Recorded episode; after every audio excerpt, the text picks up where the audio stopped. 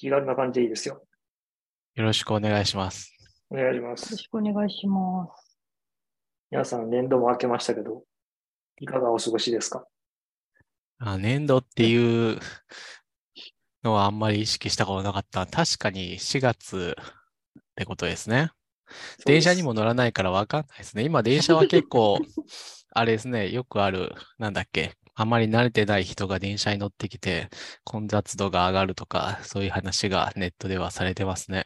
そうんえーあと、あの、うん新入社員たちと就活中の人たちでエレベーターの譲り合いが起きて、鬱陶しいから早く降りろっていう時期ですね。え、何ですか？それ。そんなんはあるんですか？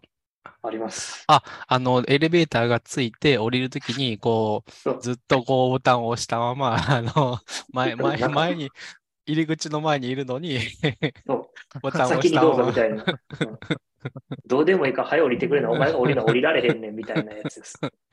ああ、そうそうそう、言い、言いそう、言いそう。そんな一番最後に降りても何もいいことないから早く降りなさいっていう。まあね、そう、覚えてないですしね、エレベーターにあった人なんてね、基本的に。もうめんどくさいよと思ってみんなもうそんなとこでな、そんなもうなんかあの、0.0001点稼ぐのやめろよっていう。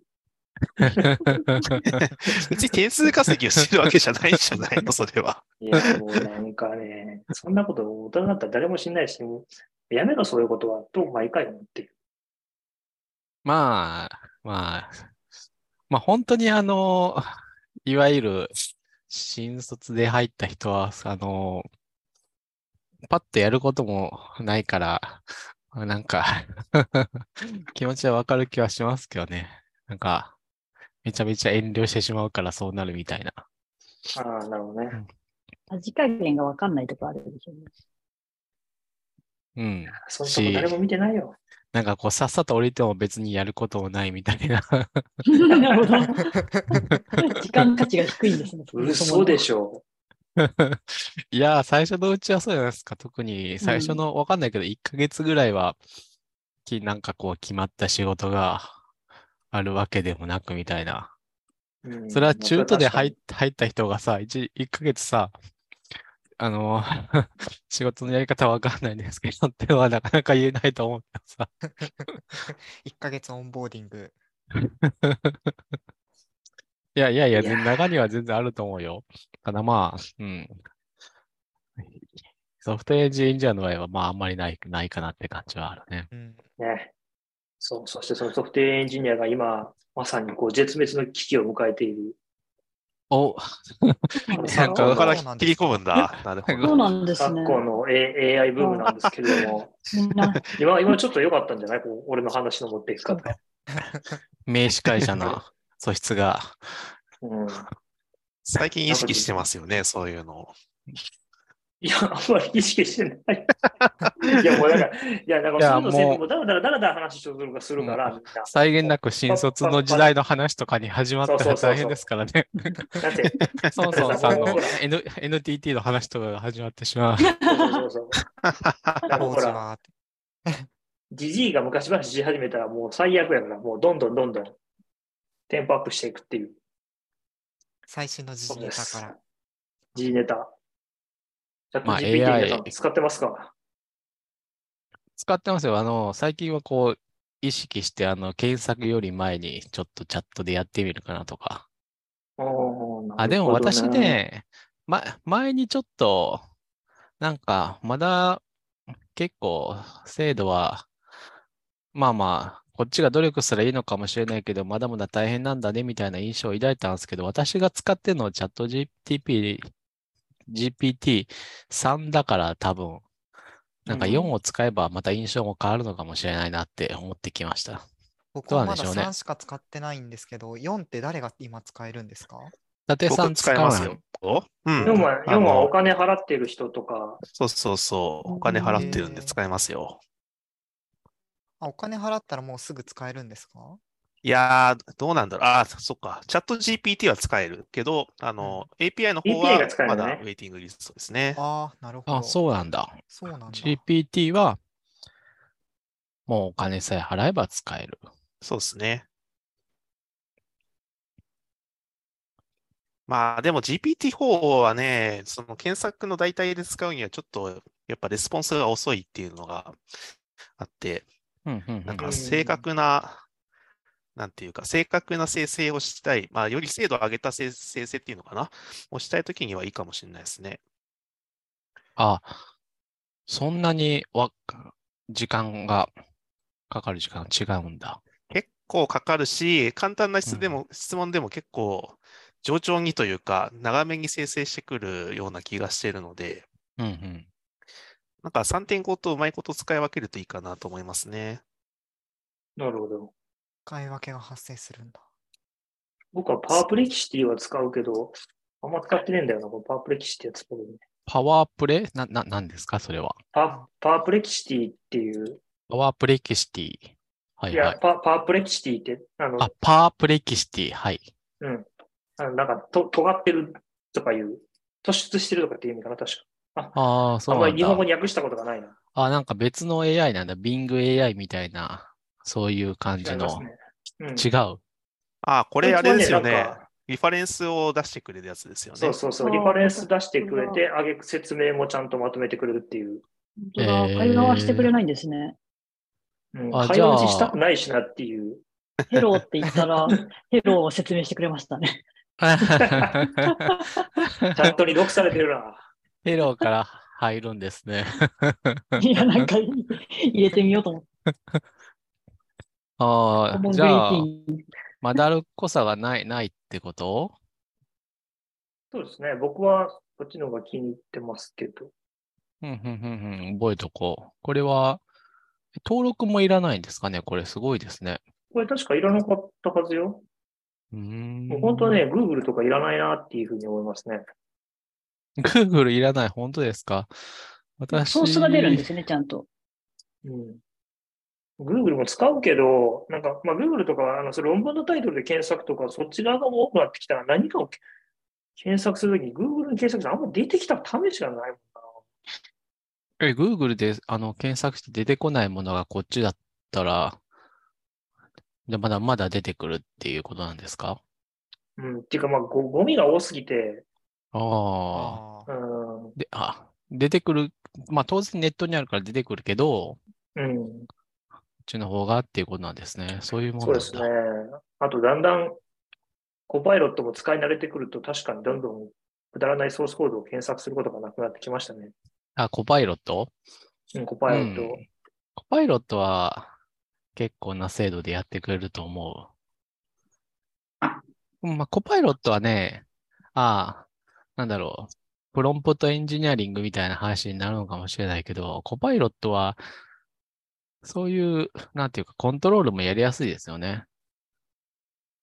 そうね、ただやっぱり僕らね、そんなボイラープレートっぽいコードそんな書かないから、使えないかなと思ってたんですけど、うん。割とやってくれますね。うん。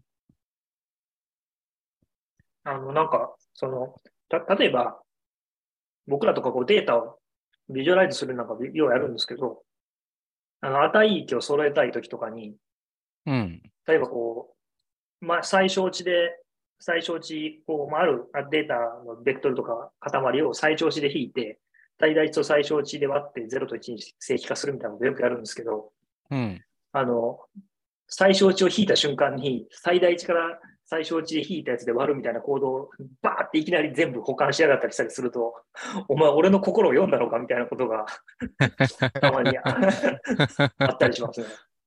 そうですね。そういう、まあなんか心を読むみたいな感じだし、うん。あの、いやなんかもう、多分ソースコード生成の場合は、こう出してほしいものが大体分かってるから、出してほしいものの、まあ何かを書きかけるっていうので、なんかすごい分かりやすいかなって思うんですよね。うん。すごいなんかこう、まあ、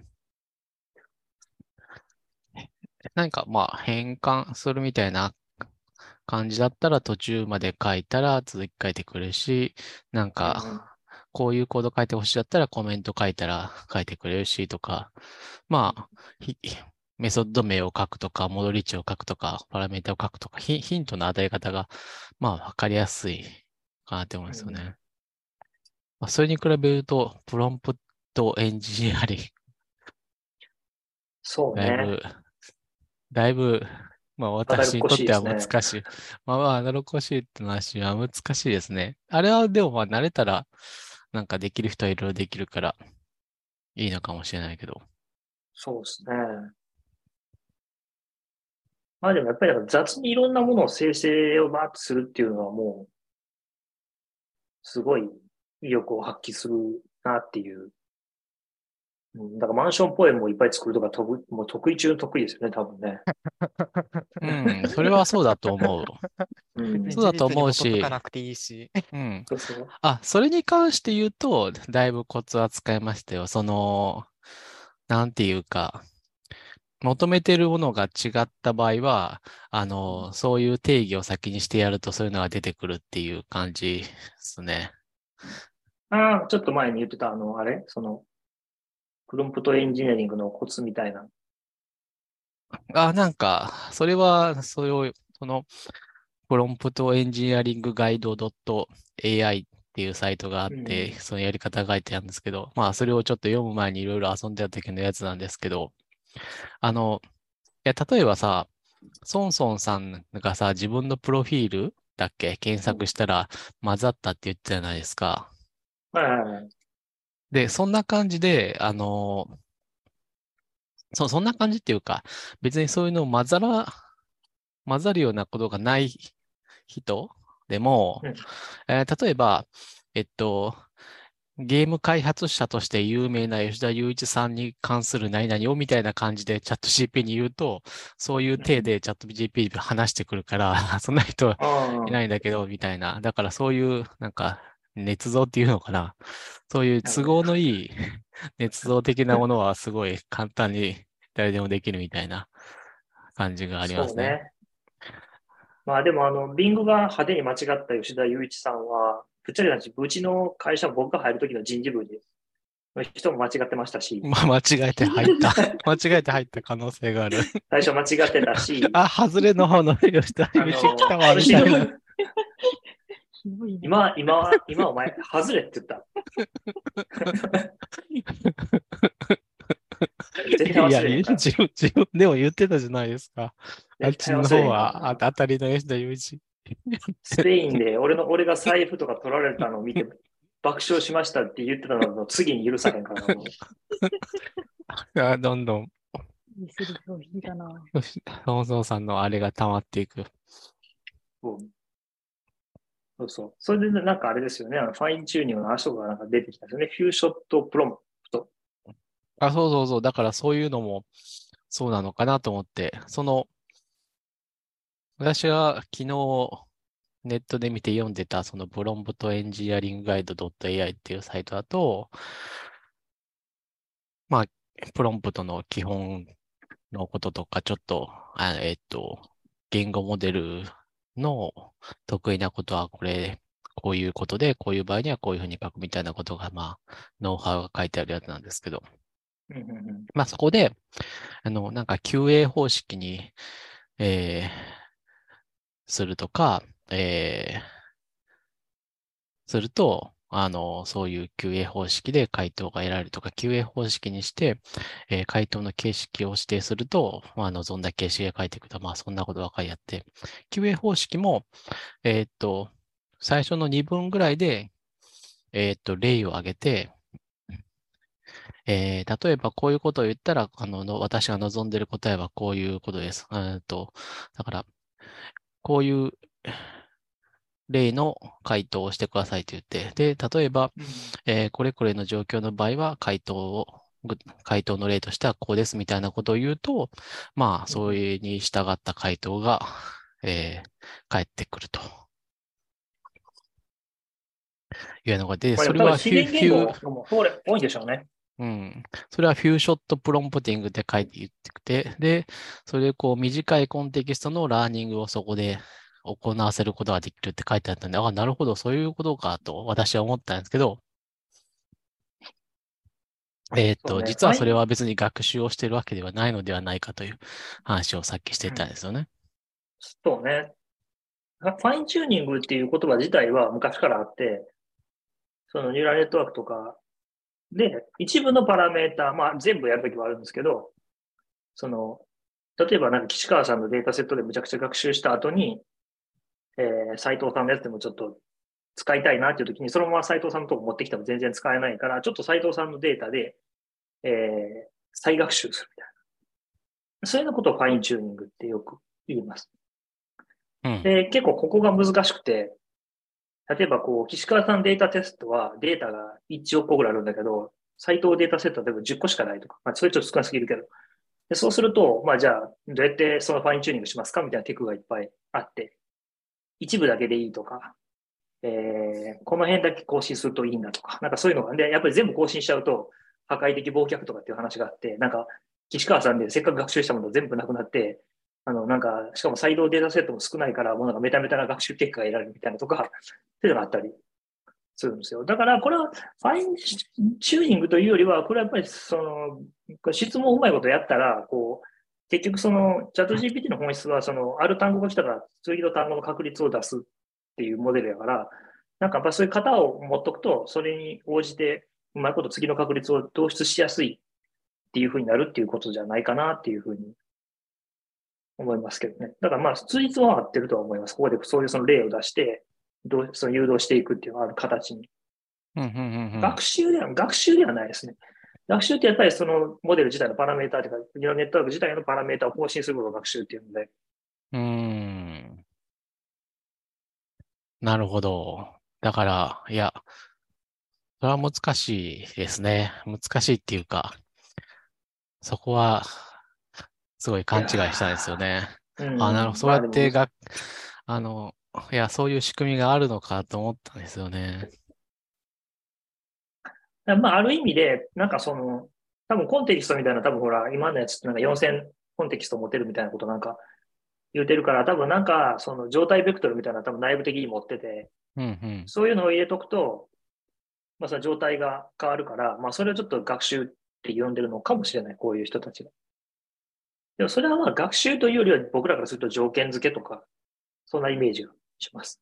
うんうんうんうん。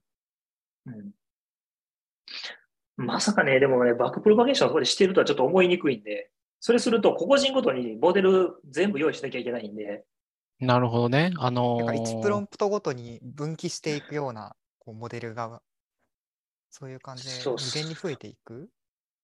いや、そんなことはないですけど、調整していくだけなんで、ただ例えば、だからここ、今この5人が同時に使ったときに、中身のコアの、でも、どでもね、コンテキストはバラバラに持っていうかね、だからやっぱり理解できないのはね、このオープン AI がどれぐらいコンピューターリソースを持ってるのか、やっぱり想像つかなくて、うんうん。そう。んこれ今孫宗さんが言ってるのは、同時に使って同じ質問をしたときに答えが違うとかそういう話ですか？で違いますし、コンテキストを持ってるってことは、その状態をどっかに保存して、またニューラルネットワークに流すことしなきゃいけないうん。わけですよね。うん。だから、それをどっかに確保しとかなきゃいけなくて、どうやって、一から流したら、またいっぱいメモリ食うし、流すのに時間かかるし、だからどうやってんのかなって。まあ多分遅いっていうのはそういうところにあるんじゃないかなと思ってます。うんうんうん。え、それはあのどうぞ。い今まで入れたチャットの履歴が残ってるとかそういうのとはまた別の話。別の話、そうですね別の話。うんうんだから今、例えばこの収録が始まって3もう20分ぐらい経ちますけど、2 20分ぐらいのコンテキストって僕らの頭の中にもあるわけじゃないですか。あ、はいはいはい。だから、あ、なるほど。それを使って、確かに続きの何を言うかっていうのが変わって、そう。うんね。そのチャット GPT がそのコンテキストをどういうふうに入力してるのかがちょっとわからへんねんけど、もし、なんかそのネットワークって再帰的に処理したりすると、そのあリカレントリューラルネットワークって言ったりするんですけど、前の状態を覚えておいて、また新しい処理、入力が入ってきたら、前の状態とまた掛け合わせて、相関取って次のやつ出すみたいなことをするんですけどうん、ちょっと次の状態を、てか前の状態を持っとかなきゃいけないわけですよね。うんうん。ってことは、その前の状態が、例えば、今みたいになんか10億パラメータみたいな、なんかバカみたいにでかいやつだと、ロードするだけで何分かかんないって話になりますし、うん。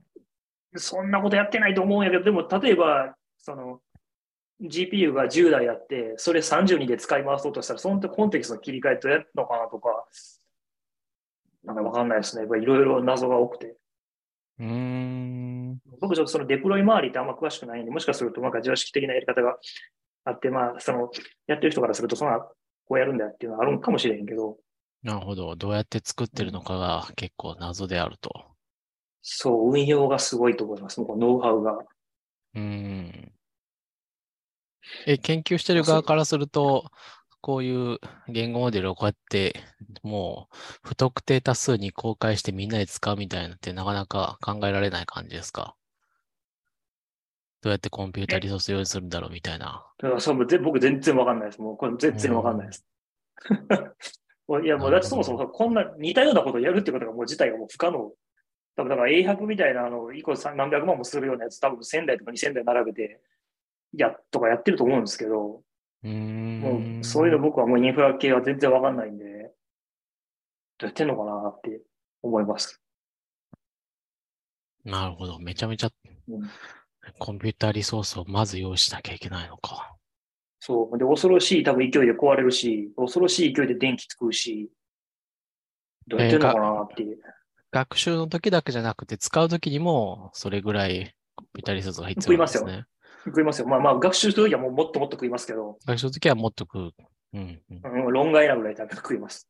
学習するときはその全部のパラメーターの勾配っつってその状態全部保存しとかなきゃいけないんで、もう恐ろしいほど、あの、計算リソースいります。うーん。だからもう、あの、普通のところでは多分学習はできないです。そうなんだ。学習できないんだな。だし、そもそも多分もっとそのなんか、なんかすげえドキュメント用意してるって言ってましたけど、それどこに置いてるのとかもわかんないし、うん、まあ、ほとんどインフラとこう同じようにで両方やっとかないと多分ダメだと思います。もう普通の会社がそんな簡単にポンとやれるとか、普通の個人でやれるっていうもう、域はもうだいぶ前に通り過ぎてます。うん、うん、うん、うん。うん、まあなんかし、資金とコンピュータリソースをなんとかすれば、なんか他の人でも同じオープン AI との会社を作ることはできる。と思いますけど、でも相当でもノウハウいるんじゃないですか。でも多分バックエンドは多分グー Google、多分 Azure とか多分その Google クラウドコンピューティングとか多分 AWS とかいっぱい使ってると思いますけど、さすがにオープン AI がそんなデータセンター自分で作るってちょっともう時間的には間に合えへんと思うから、わかんない。ちょっとまあそういう話、そういう話があったらニュースにもなってると思いますしね。うん。だから多分そういうのの連合体みたいな感じがします。ノウハウの塊みたいな。もうわかわ僕のわからない世界です。実際でもね、チャット GPT-4 自体はモデルはでかくないらしい。でかくないですか？あの、うんでかくでないか。さを競ってませんでしたっけ？わかん競ってたっていうか、でかさをなんかね、やっぱ売りにしてませんでしたっけ？あね結局なんかそうじゃないみたいな、データ自体は、なんかね、僕らが思ってた単純にでかくしたっていうわけではないみたいなことを僕どっかの論文論文つうかペホワイトペーパーみたいなの読んだんだけどな。うーん。やっぱりね、あの、でかすぎて学習ができないとか、電気食いすぎるとか、なんかそういうのがあって、データセットは大きくなったかもしれないけど、モデル自体はでかくなってない。なんかそんなのがあったような気がする。よくわからない概念ですね。データセットは大きくなったけど、モデル自体は、モデルが大きくなるっていうのと、データが大きいっていうのはどう違うんですか？えっと、結局 AI って一番シンプルに言うと y イコール x プラス b なんですよ。算数であるってことですか？そうそう。A と B を決めるっていうの。A と B がパラメーターです。はいはいはい。で、えーで、僕らはモデルって呼んでるのは、例えば、その y、ax プラス b っていう式の形のことを僕らはモデルって言うんですね。で、その A と B、パラメータを求めるっていうのは、モデルを決めて、その A と B の値をがデータから推定するのを学習するっていうんですね。うんで、モデルがでかいって言ってるのは、その y イコール x プラス b の形がもうどんどんむちゃくちゃでかくて複雑になっていって、今なんか6パラメータみたいな。だから A と B が10億個ぐらいいうのがでかいモデル。でその10億個あるパラメータをデータ突っ込んで学習するっていうふうに言います。なので、ああ、なるほど。はいはい。モデルが大きいっていうのと、データが大きいっていうのはそういうことか。なるほど、なるほど。で、例えば10億パラメータを学習するためには、当然10億以上のデータがないと学習できないはずですよね。例えばイコール x プラス b の場合は、A と B を決めるためにはデータ2個いるじゃないですか。まあ、線線を引く。そうですよね。うんだって、でえっと A イコール、Y イコール X プラス B を求めるときに A と B を求めるためには点が2個以上必要。ということは、パラメーターが10億個あるということは、基本的にはデータ10億個以上必要なんですね。うん。なるほど。そう。だけど、ちょっとニューラルネットワークはちょっと毛色が違って、実はモデルよりも、違うモデルの方がデータより多いことがあるんです。へそう。で、それえ。でうまくいくのは違いますね。そう。で、うまくいくっていうのはよくわからないってずっと言われていて、うん基本的にはモデルってのはで大きければ大きいほど破綻するってずっと言われてたんですけど、うんどうやらなんかでかすぎるとそう、そう、そうではないらしいみたいなことが分かってきて、で、だから例えば別におかしくなくて、モデルが、えー同じ大きさ、まあ、あるいはちょっと形は変わってて、パラメータ増えてなくても、モデルを、データをたくさん与えて、学習の仕方をちょっと調整したりとか、モデルの形、要するにそれ x プラス b の形、例えば x プラス b プラス c プラス d プラスサイン取って、ログ取ってみたいなこと、いろんなぐちゃぐちゃ複雑な形を変えると、また性能が変わるっていうのが、それがモデルを工夫する。うんちょっと脱線そうなんですけど、そのモデルっていうのは人間が設計するもんなんですか、人間が決めますけど、人間が、はい。それを強化学習でやるっていうのもあります。うーん。人間がやるっていうのは、人間がこう、ハンドライティングで書くとか、そういうこと、そういうことなんですか？なるほど。えっと、なんかモデルの生成する機械があったり、モデルのコンパイラがあるみたいな、そういうことではない？ああ、いや、もう、えっ、と、すごいいい指摘。で、昔はそれ全部自分でソースコード書いて、うん。あの、そのパラメータを求めるためのコードも全部書いてたんですけど、うん。そのそれがよくあの PyTorch とか TensorFlow って言われてるやつで、そのソース、実はそのソースコードは、そのライブラリーは、それを、そのパラメータを求めるための微分を全部自動でやってくれるっていう仕組みがあるんです。で、昔はそのモデルだけ書いてもダメで、ちゃんとそのモデルを計算するのとモデルを最適化するっていうか、そのパラメータをモデル両方書かなきゃいけなかったんですけど、今モデル定義するだけで、微分を全部自動的にやってくれるっていうのが、この人類のこの15年間ぐらいの大発明です。大発明。大発明です。これもう、てかでも別にずっと前からできるっていうのは分かってたんですけど、はいこれがこはいんなことになるっていうのは全然誰も気づいてなかった。はいはい、できるけど、それをこう、拡大続けていくと、実用というか、そう。まあ、だまあ、自動微分自体はずっと前からあったんですけど、それでやったらこんなに面白い世界が広がったっていうのは、割とみんなひょうたんからコマみたいな。感じです。それを最初にやったのがカフェっていうライブラリーで、その後に PFN のチェイナーっていう自動微分のソフトウェアが出てきて、まあ、そこからまあみんないろいろバイトできて、だーってこういろいろ進化していってるみたいなところです。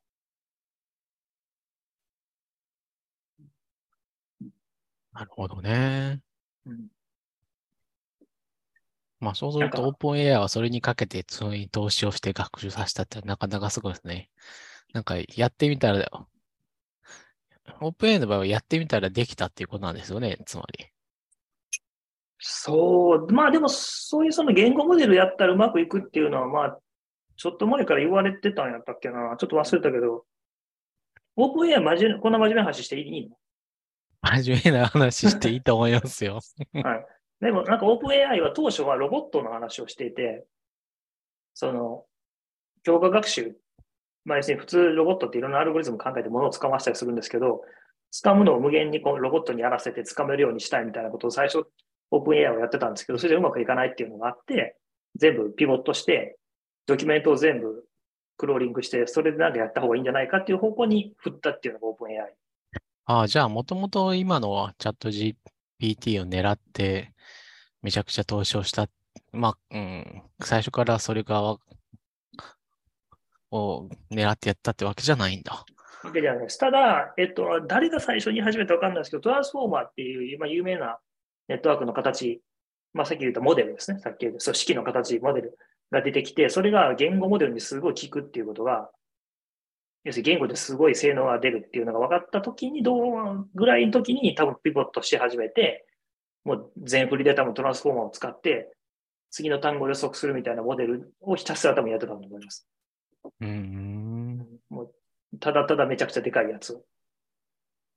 もうそのちょっと前ぐらいから、もうそもそももう普通の研究者っていうか、僕らじゃあ、もう Google とかが作ってるモデルなんて、もう全然手が出ないとか、学習データがでかすぎて、それどこに置くんだよみたいな世界になりつつあったんで、まあ、いつかはまあこうなるだろうなとは思ってたんですけど、まあ、実際こうなってもうたっていう 感じです。なるほど。なんかちょっと前に規制をした方がっていう話がちょっと出てきましたけど、あれは、私はちょっとよく意味がわからなくて、ポジショントークですよねっていう話をしたんですけど、あれはどういうこと？規制は僕は思ってるのは、やっぱり悪意がある使い方をしたときに、ちょっとまずいかなっていうのを懸念するのは僕はわかります。例えば、学習データに嘘をいっぱい混ぜたり、宗教的なやつとか政治的なやつをいっぱい混ぜたりしたら、か今までの努力の数、数、100万分の1は努力で無限に嘘をつかせることができるとか。あ、言ったらさうん。例えばさ、ツイッターのボットなんて今まで頑張ってロジックで作ってたわけじゃないですか。要するにみんなでルールベースで作ってたわけ。うん。うんでもこれが、ああいうチャット GPT みたいなもので無限に作れるようになったら、ちょっと怖いよねと。うんうん。そう。で、しかもその嘘をつくようなデータをつくのを無限に作って、それをクローリングさせて、学習させて、さらに嘘を加速させるみたいなこともできるな。うんうんうんうん。そう。で、そうなってくるとしたら、その学習したデータの正当性みたいなのはどうするんですかと。うんうん。ですね。まあ、影響力が、その、なんつうの、上数オーダーで効いてくるから、まあ、やっぱり難しいなっていう気持ちはわからなくもない。まあ、怖いっていうか、まあ、ちょっとどういうふうに影響が及ぶかがわからないっていうのは、わからんこともないです、僕は。なただまあまあ。あ、でもそれってまあメディアができた時ずっと言われ続けてきてることやから、うん。ただまあその確かに上数濃度が恐ろしいスピードで展開していくっていうことをまあ警戒してるのかなっていうのはなんかわからんでもない気はします。うんで、またちょっとなんか外れちゃうんですけど、なんかチャット GPT はそういうことが起こらないように、こう、ある種の質問には枷がかかってるみたいな話があるあるし、まあそういう挙動をするじゃないですか。はいはいはい。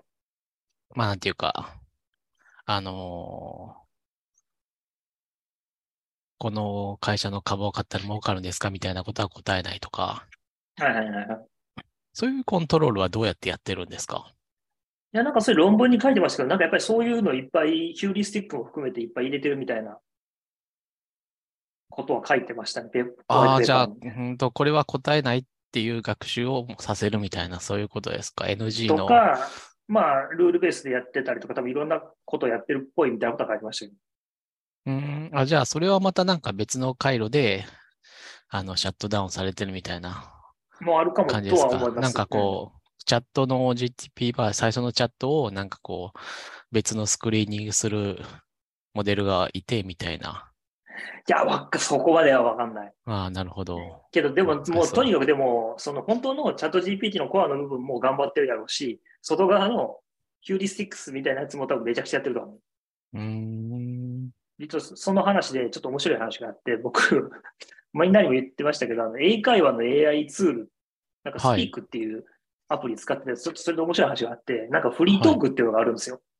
はいなん。か AI と自由に英会話して、で、なんかいい、このフレーズは良かったとか、このフレーズはこう言うべきだったみたいな採点するみたいなツールがあって、それ面白くてこれは使ってたんですけど、はい。そしたらあの AI が、その政治経済をトークしようぜって言ってきて、うん。あのうん、あの、お前はシリアについてどう思うんだって問題を振ってきたんですよ。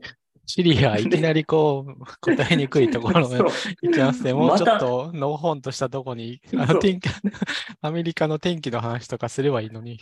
とかさ、なんかさ、二酸化炭素の話とかすればいいじゃんとか思ったんだけど、なんかシリアにどう思うって言われて、まあ僕はまあテロリズムには屈するべきではないと思うけど、力だけで解決はできないだろうから、どう対話するかがポイントだと思うみたいな、ちょっと教科書通りの答えを言ってたんですよ。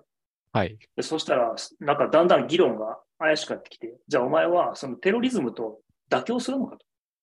いやすごいあお煽られて、いや、僕が言ってるのは妥協ではないと。で彼らが言ってる、その人道的な部分に関しては、まあ、妥協もしなきゃいけないかもしれないけど、やっぱり武力、その力でねじ伏せるのは違うでしょとか言って、なんかそれは妥協だみたいなこと言われて、でも腹立ってきたから、なんで俺 AI と喧嘩してるのか分からへんけど、AI に、じゃあお前は力でねじ伏せるのが正義なのかって AI に聞いたら、突然画面が真っ黒、あの、別のアラートが出てきて、会話が危険域に達したので、この AI のトークを終了しますって。えー、面白い。面白いですね。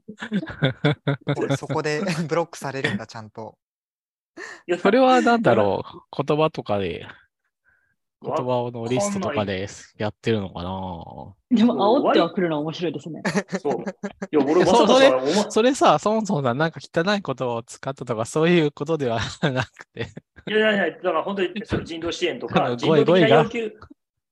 で、さ最後に俺が言ったのは、その君は武力で敵を潰す、排除することが正義だって思うんですかって聞いたら、シャットダウンされたうんそうなんだ。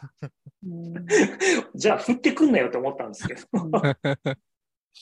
あ まあでも、なんか、そういう話をしてもあ構わないのは AI のいいとこな感じはするな。まあそうですね。実際の人を傷つけるというか、本当に関係性が悪くなるっていうのはなくて、うんはい、終わりって言って、その人格はなかったことになるようなイメージです。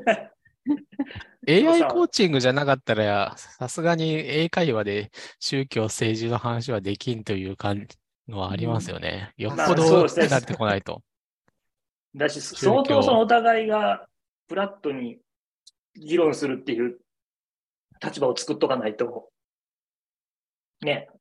うん。そう、だから。まあそういう意味で言うと、そういう明らかにセンシティブな話じゃなくても、まあなんか趣味とかの話をするとかは多分よくあると思うんだけど、うん、相手が同じ趣味持ってたらそれはそれで大変じゃないですか。うん映画の話戦争になるやつですね。うん。映画の話、本の話、漫画の話、何でも火種を抱えてるわけだからさ。スター・ウォーズか、スター・トレックかみたいな。あそういうやつ？そうそうそう。なんか俺はマーベルを認めないとか、なんかそういうことを言い出すってこと？よみよっぽどさ、慣れてる選手じゃないとそれをあしらうことは難しいんじゃないかな。だからそういう意味で言うとアマチュアとプロは今だったらその辺にある気はしなくもない。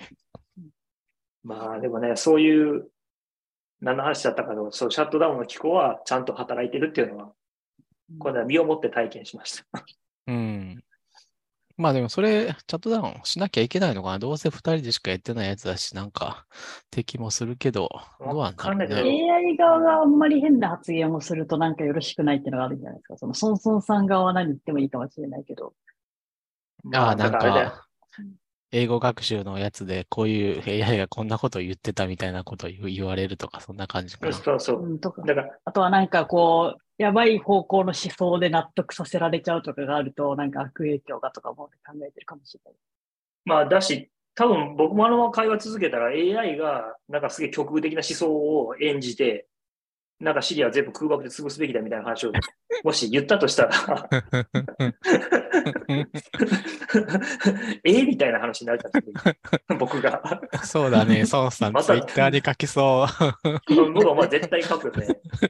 なんか英会話教室でなんかあの AI に煽られたんだがみたいな感じで。いいネタができてよかったよかったと思って。ええっていう。そう、なんか、まあそれはありますよね。やっぱりそういうちょっと非平和的な思想を煽りたくない、煽りたくないみたいうん。な。うん、でもそこはなんかキルスイッチをロジックとか、まあ、学習データとか、そもそもなんかモデルの工夫とかいろんなところで工夫してるらしいです。ていうか、確か、あのチャット GP4 のホワイトペーパーほとんどそればっかりじゃなかったから、最後の方の中身はもう。もういかになんか爆薬の作り方とか、なんかそのテロの起こし方とかそういうのとかを言わせないようにするかみたいな。なるほど。うん、まあ別に調べること自体は問題ないとは思うけど、うん、まあ、まあ現在の状況だとまあそういうのはきっと必要なんでしょうね。ソフトランディングというか AI というこの製品をうまいこと世に出さないといけないから。そう、でも僕も昔あの AI じゃないですけど、ルールベースの出会い系に引っかかりそうになったことがあって、へこれはせんかったっけ？いやそれこそもうに20年ぐらい前ですけど、2周年ぐらい前にそんな成功な、何？スいやパムあれはねト？があったんですかあれもう全然わかんなくて、そう、メールが来て、なんかあなたから突然変なメールが来たんですけど、やかに信じがたいな。はい。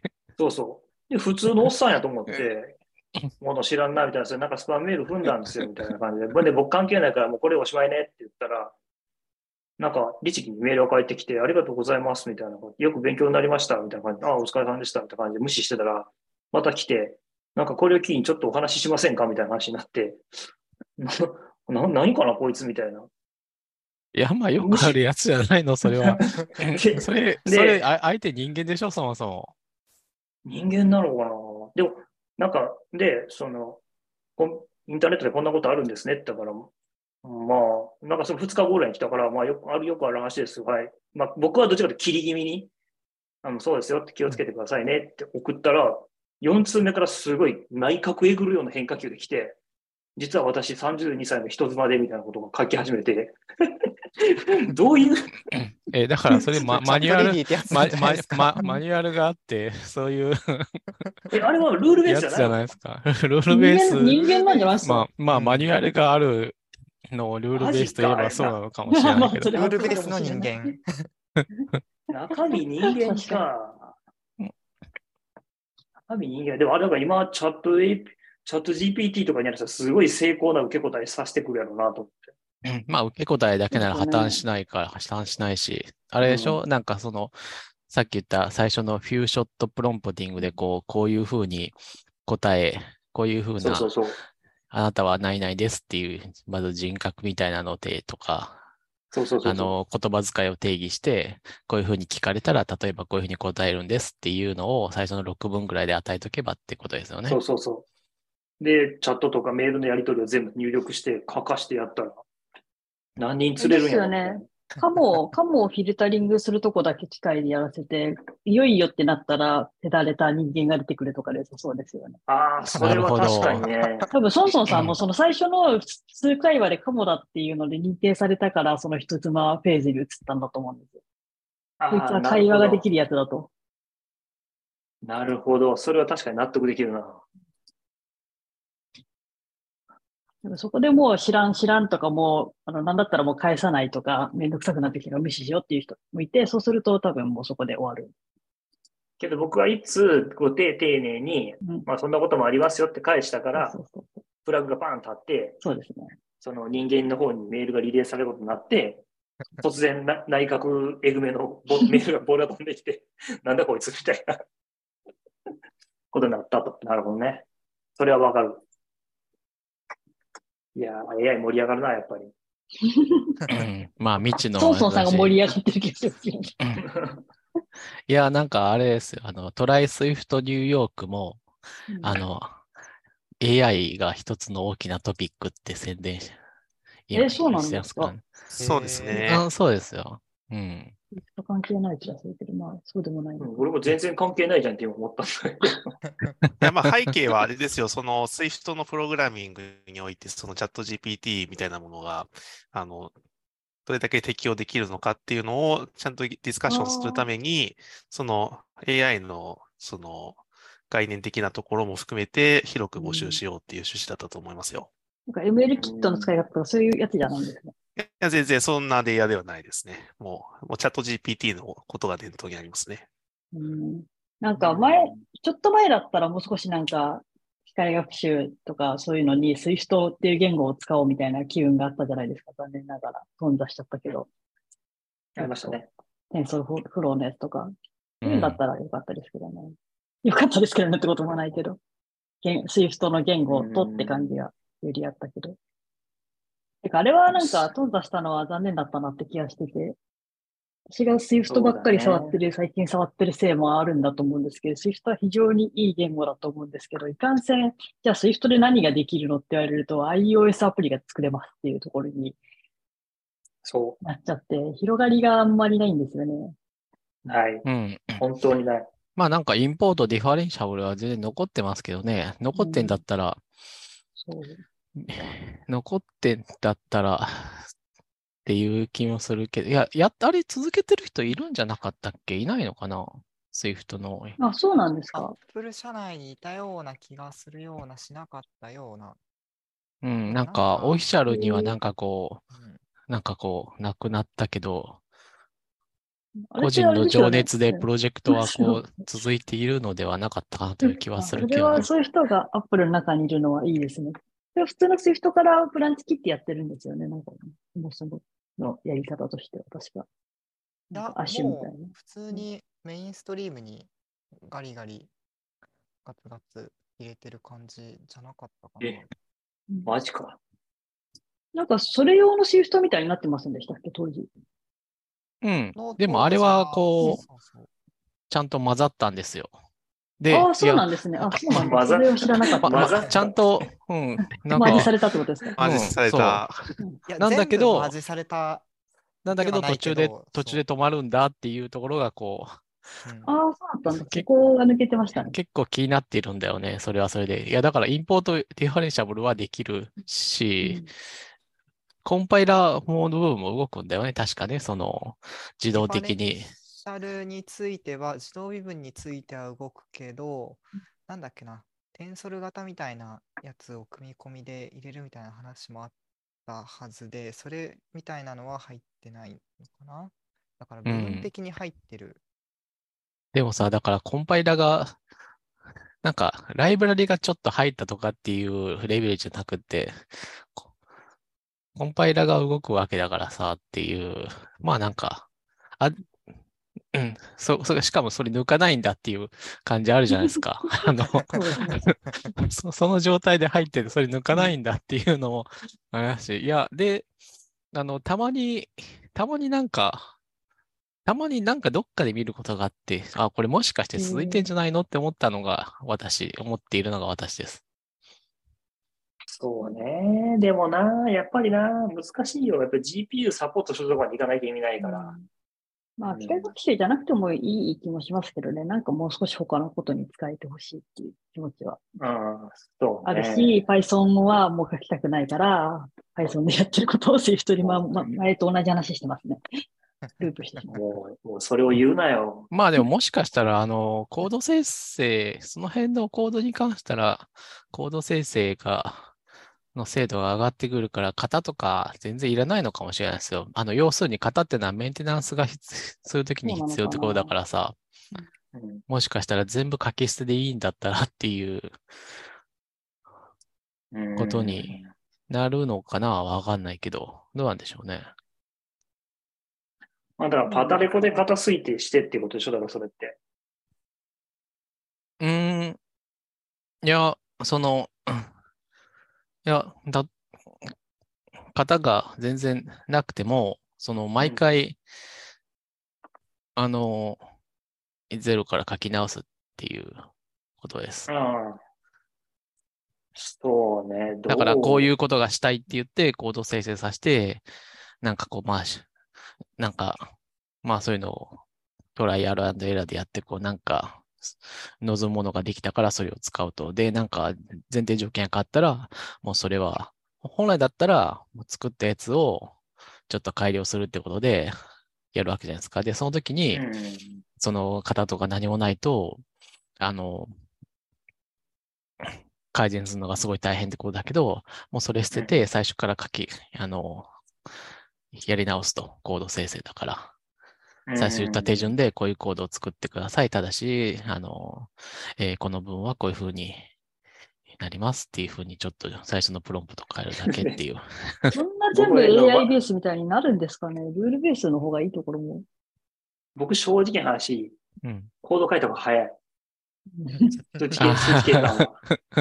うん、口でな、なんでかっていうと、うん。口で説明するのめんどくさいから数式で書くっていうところもあるわけじゃないですか。うんうんうんだって、要するにさ、あの、それこそ、えーっと、アラブ、アラビア数字、数学が発達した頃って、三平方の定理とか、確か口で言ってたはずなんですよ。どういうこと？つまり、えっと、ルート2が無理数であることは口で説明してたんですよ。あの、あの、ピタゴラスとかは、もうだいぶ3000年ぐらい前ですけど、もっと前、2000年ぐらい前か。だから、要するに僕らって代数的に配理法を使いますけど、ピタゴラスたちは代数がないので、口でやるんですよ。本当で。だからそこに戻っちゃう。えだかうんら、その、例えばルート2という数字があるみたいな。うん。それが例えば2つの数で、うあの分数で表されるとしたときにというようなことを口でか説明していく文章。で、最終的に矛盾を導いて、えっと、よってルートには、えーその、なんつうの？実数、えっと、有理数ではないみたいなことを口頭で説明していくんですけど、だんだんそれが、だんだん代数に置き換えられていって、X 使いましょうとか、イコール使ってとか、その式を書いていって、全部その論理を展開していくみたいなところに、抽象的にどんどんなっていった。小学生の範囲でルート2を説明しろとかそういうこと？そうそうそうそうそうそう。うんうんうんうんなので、なんかチャット GPT とかに僕が今やらせてるような線形代数のことをコード書かせるっていうのは、なんかあの 手で書いたら2行で終わることを、なんか延々10行ぐらい説明しなきゃいけない。まあ、まず、あの、そこら辺の定義とかをまず与えてっていうことですね。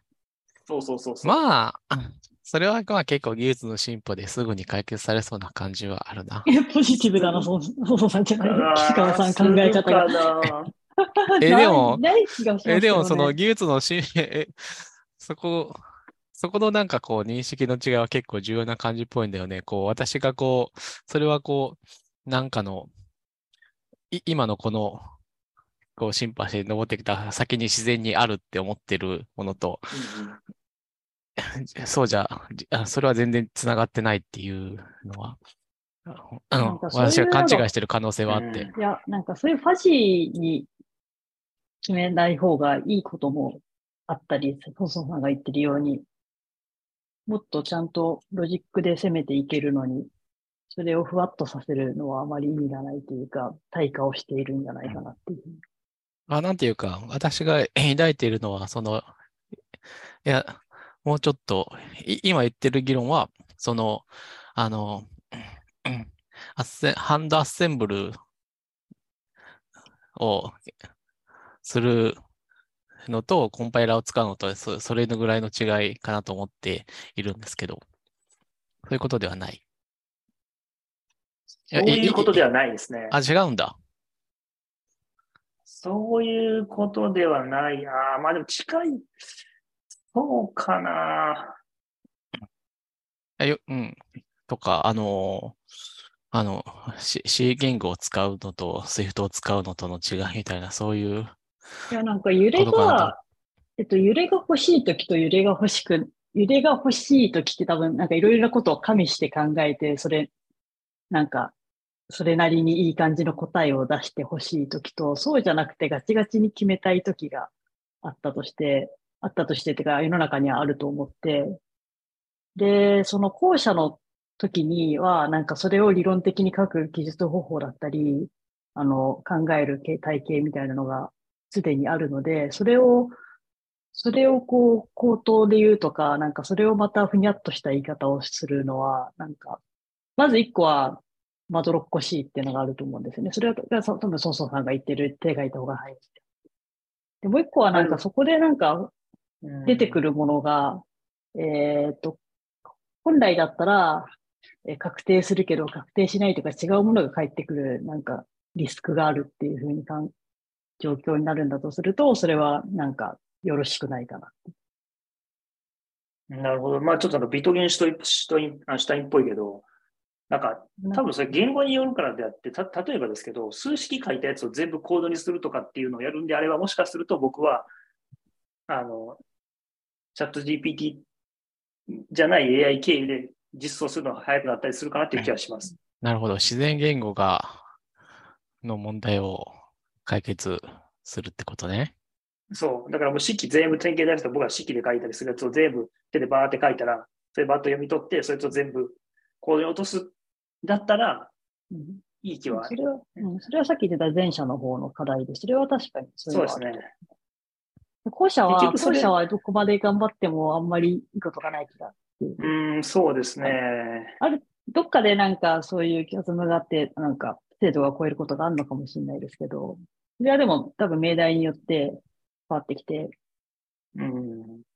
そうですね。やっぱなんかそれは多分頭の中身で僕らが言語化したり非言語的に理解していることをどう、その式に落とすかっていうところを AI にできるんかどうかっていうとまだまだなかなか難しいんだけど、式に落としちゃうと、関川さんが言う通り、それはどちらかというとアセンブリングとか、それこそ LLVM でやれる話に近くなってくると思います。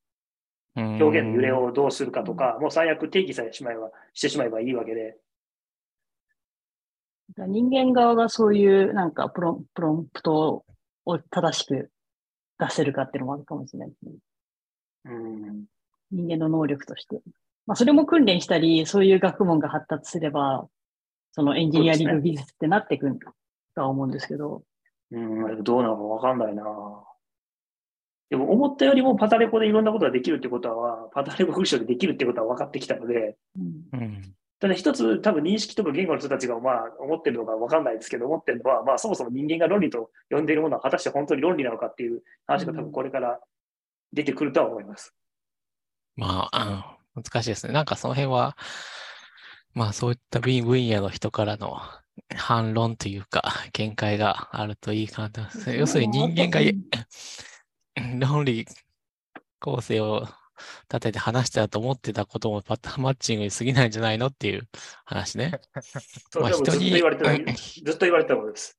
まあそれはそうなんだろうけどさ、特に人による部分もあるし、いや、ねえ、私もそうだし、まあ今はなんか割とこう抽象的な事項としていろいろこういうパターンもあって考えてるから、あんまりうまくはまらないとか、なんかいろいろあるよねっていうふうになるのかもしれないです。少しなんかパツッとはまる具体例が出せると、まあそれはやっぱりうまくいかないねとか、もう少し話ができそう。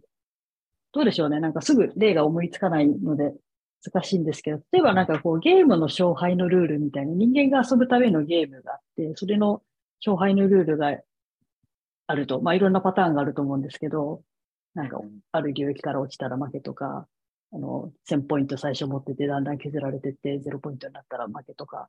で、なんかそういう、それってなんか今、現時点だとアルゴリズム的にあのルールが決まっているんだけれども、それが、なんだろう、もう少しファジーに決まるみたいになったときに、はゲーム、そのゲームが楽しいのかなみたいなのを今ちょっと考えてみてて。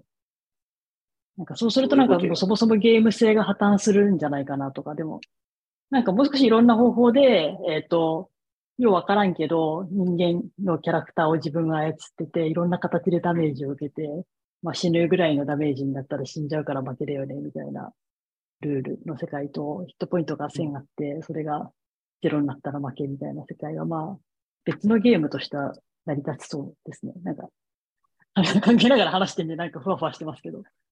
うんなんか言ってることはよくわからん。どういうこと？それあれ？え、わかるドラ、ドラコンとうん、ドラコンとアイススケートの点数の違いみたいなこと？あ、まあでもそうそう、そんな感じです。そんな感じです。でもなんかそれってゲームがもう変わっちゃうじゃないですか。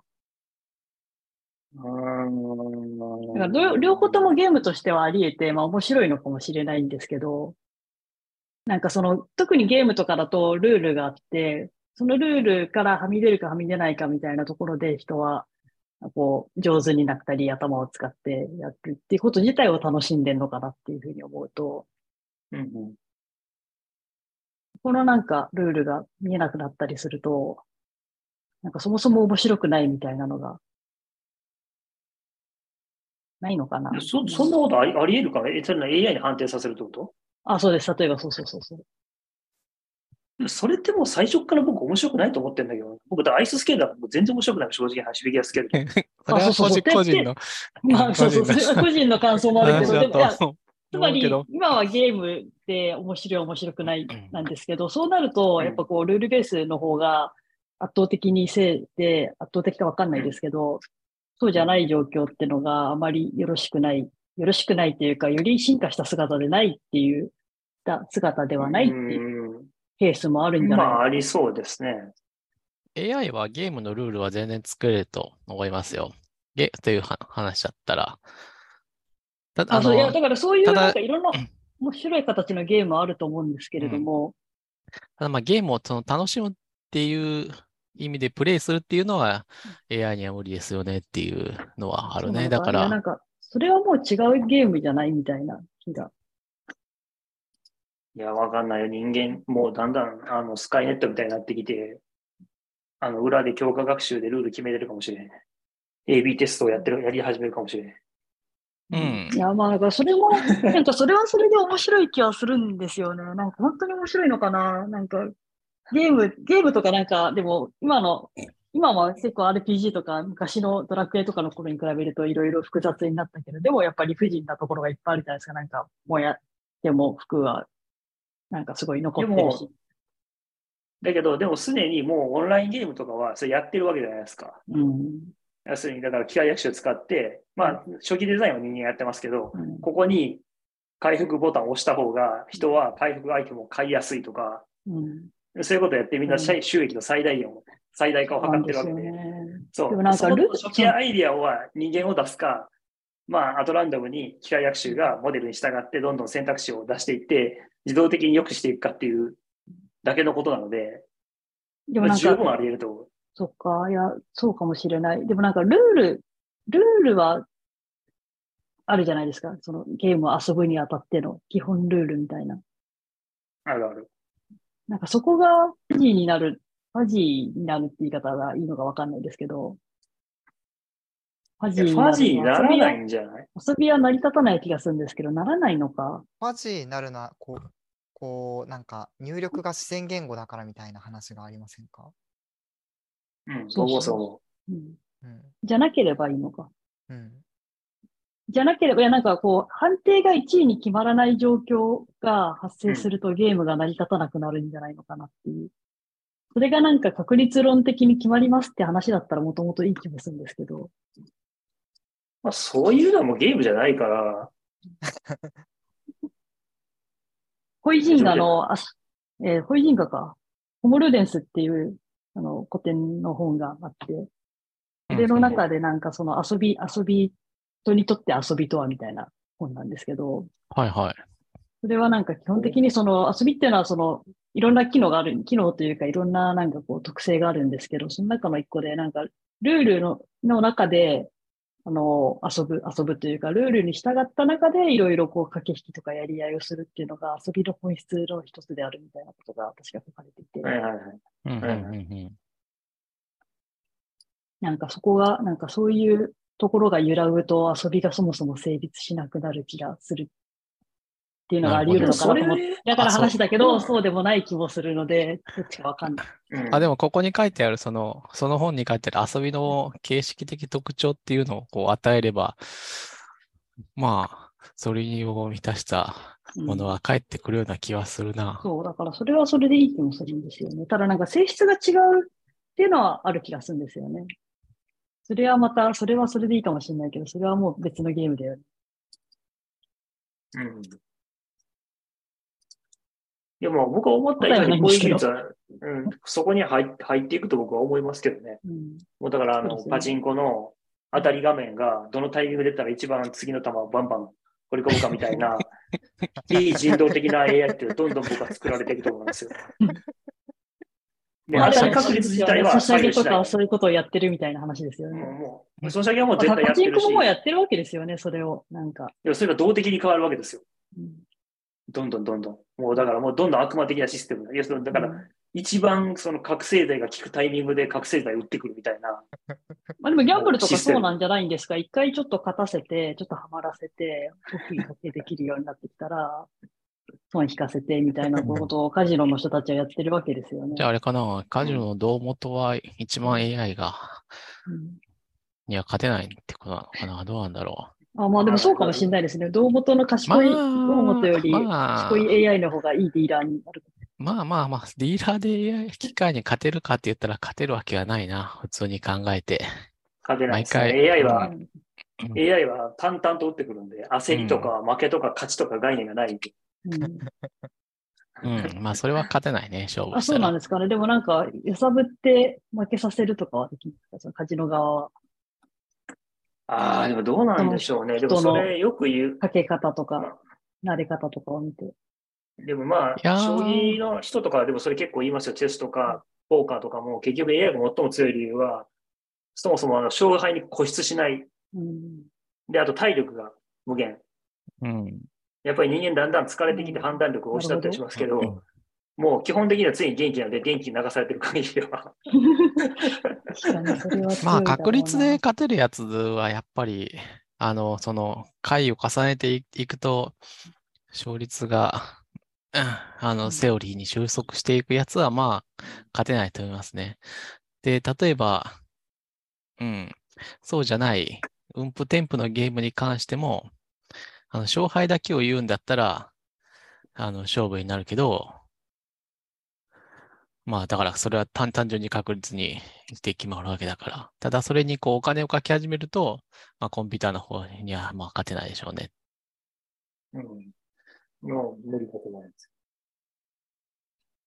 もうだし、もうなぜ完全に、あの、麻雀とか、将棋とか、麻雀はちょっと完全ゲームじゃないけど、あの、か完全ゲームのやつはもう、コンピューターに勝つことはもうない、未来でもないと思うんです。そうでしょうね。うん、そっちは無理だし、麻雀もまあ基本的に無理ですよ。あの、最善、確率的に最善手をこう常にこう取られたら、まあまあ勝てない。か回を重ねたらね、一回勝負だったらうん。勝てるけど。でも、まあでも、もう、でも、あの、将棋や囲碁は、あのチェスはもう絶対勝てないです。これ。なぜ、なぜもう今寄付さえ使ってないんで、人間が作った。も何やったら勝てますかね？マーダーミステリーとかですかね？ううんまあ、あとあれかな、証明とか、まあ別にコンピューターじゃ絶対できないやつっていうのもあるわけじゃないですか。いわゆるその、何だっけ？あの、名前できない。うわあ、もうこういうイメージが出てこない。あの、いわゆるその、あのノイマン型コンピューターのできない問題設定ってあるじゃないですか。あの、あるアルゴリズムが、定性持ったりか。なんか、そういう数学的命題に連なるようなやつだったら多分人間絶対勝ちますってあると思いますけどね。いや、まあ、なんていうか、ぎそのゲームが楽しいのかどうかっていうのうんを除外すると、人間が勝てるルールっていうのを作れば、ぜそれは勝てるんだけど、まあ、それは楽しいのかって話なので、で、結局。勝ち分けの勝負事になってくると、結局その人間のとコンピューターは人間には勝て、人間では勝てないってことになるんじゃないですかね。マダミスどうですかね？マダミスは AI が勝ちますかね？うん、勝つと思いますね。だって、あろうね。の、情報が決まってて、その情報からこう推理して行動するっていうやつでしょ？うん。うんやっぱり人間が不利な条件の方が多いですよ。駆け引きとかはできる。まあ、賢くなればできるか。うん。うん。まあ、その技術の進歩が同点に置くか。現在だったらっていうのはまた別としてさ、それはその、例えば10年前だったら将棋はコンピューターに勝てなかったっていうことと一緒だから。で、やっぱりその、いや人間には、学びさえなんかそうだと人間には限界があるから、あの、例えば10分前にこの人こんなこと言ってた気がするけどどうだっけみたいな。。コンピューターが得意ですよね。みたいなそういう面白くないってのはあるでしょそうね。いう、そういうテクニックが効かなくなってくるから。で、例えばルールを、あの、変えて、その、まだ ミステリーだけど、最後の最後に、こう、じゃんけんをして勝った人が勝ちみたいなルールだったら、まあ、そうか。そう、その辺を全部吹っ飛ばしてサイコロになっちゃうから3分の1の確率絶対。でもそれが楽しいかって言ったら、まあ、っ。ていう話になるわけじゃないですか。なんかまあ、うまいこと良い演技をしたでしょうとか、なんかうまいこと人を騙したでしょうみたいな人が価値を持ってくるとすると、まあそれもまたちょっと変わりそうですよね。うん。だそういう意味で言うと、囲碁とか将棋とかはなんやかんやで、あの、例えば、対コンピューターみたいなことをずっとやってたとすると、その対コンピューターに勝つためにルールを変え続けるっていう手はもちろんあるわけですよ。ある。でもまあ、それをしなかったのはい良かったんじゃないですかね。うんまあ、トローだし。でもなんか対 AI 用のチューニングがあってもいいかもしれないですよね。対人間用の将棋と対 AI 用の将棋はちょっとルールが違うみたいなのが。うん。それは実は今でもやる人はいて、その、む昔はあの、昔はって言っても、そんな昔じゃないけど、今はもうなくなったっていう意味で昔はなんですけど、あの、AI とあの人間の棋士とのタイトル戦みたいなものが企画があったじゃないですか。電脳戦、電脳戦ね。で、た確かその名前だったと思う。うんあれはその、コンピューターのバグをつく動きっていうのがいくつか研究されていて、こういうのをすると、まあ、例えばその AI は、AI がシャットダウンして通るすぐ投了するみたいな、そういうのがああありましたね。あったあった RTA みたいですね。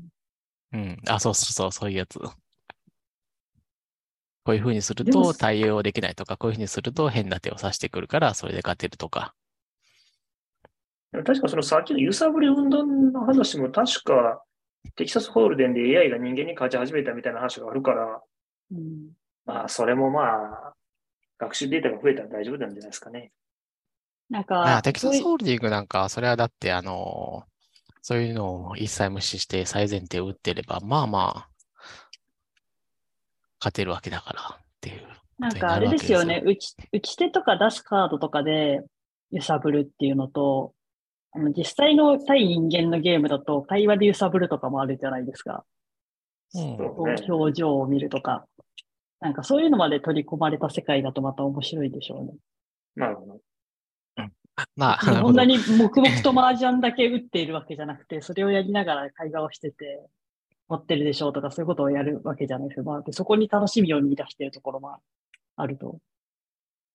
まあ、それで巻き始めると本当に勝てないでしょうね。え、え言ってるのは、その AI が人間の挙動を見て、あの、確率ではない手を指してくる 可能性の話ですね。あそうです、そうです。とか、なんか、こう、弱弱気になるような、こう、貼ったりとかを、すごいいい確率で入れてくるようになるとか。あ、もう絶対勝てないですねう。ん。それは面白そうですね。なんかその世界観は面白い。いや、だうん、その、え英会話の、あの、AI とかも一緒で、そういうゲームとか、あ、英会話とか、うーん、スポーツもそうかもしれないっていう AI コーチングは全然、あの、ある、まあ、どこまで AI が上回ってるかは別だけど、特に初級者の頃は AI コーチングとかはもう絶対、あの、AI の方が有用なんじゃないですかね。いろんな意味でゲー。ムもコンピューターとやる方が面白くなっちゃうんですかね。なんかモアスとかも人間でやるといろいろ人の癖があったりするから。いいや、それでも結構ね、まだまだまだ解決してない課題があって、例えば指導語とか指導将棋っていうのはまだうまくいってない。確かに。あんまりやってる人もいない。指導将棋っていうのは。ピッチングですか？そう。その、なんていうんですか、苦手なシーンを作ってあげてうん、わざと負けたりとか、そういうことをやるっていうのがあるんですよ。うんでそういうのはどうやってやるのかな？まだ何もできてない気がするけどな。へーえそれはなんか、なんかそういう練習用の盤面を AI が作るとかそういう話ですか？そうそうそうそう。で、その売ってきた人の未未熟さをうまくうん考えてあげて、その、うまく負けてあげるとか、うまく勝ってあげるとか。まあなんかそれはそれでできそうな気もするけど、そんなうまくいかないのか、ある程度の長い間なんかラリーが続くようにするとか、なんか惜しいとこまで行かせるとか、惜しいけどい一個なんか条件が満たないから、そうそうそうそう。勝つみたいな、こっちっていうかまあ、やり方あるのかなっていうのはちょっと前から思って。ニーズが、ニーズがないから作られてない感じが気がします。でもなんか、チョッショさんが今おっしゃるってことは試してる人がいる。まあ、やっぱりその、重要な問題だと思いますよ。あのーそれが、うん。いや、た、プロ棋士になる、あーとか、プロ野球選手になるとか、こう、プロの道がこう、確。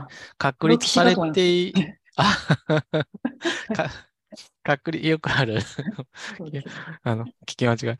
あの、そういうプロの分野が確立されたところは、やっぱりこう AI コーチングが、あの、発達してくるんじゃないですか。うん。あで、まあ、その、そういうのの、結局 AI をやり取りするのが、最終的にそっちの方が楽しくなるかについてはかなりちょっと疑問符だけど、うん。あの、なんていうか、それはその、なんていうか、囲碁将棋をコンピューターが任しても別に囲碁将棋のプロはなくならなかったなんてっていうのと一緒で、やっぱこう、人間を、の能力を追求するっていうことプラス、まあ人間を任すために、まあ AI を活用するっていうところはまあ変わらないんじゃないかなと思いますけどね。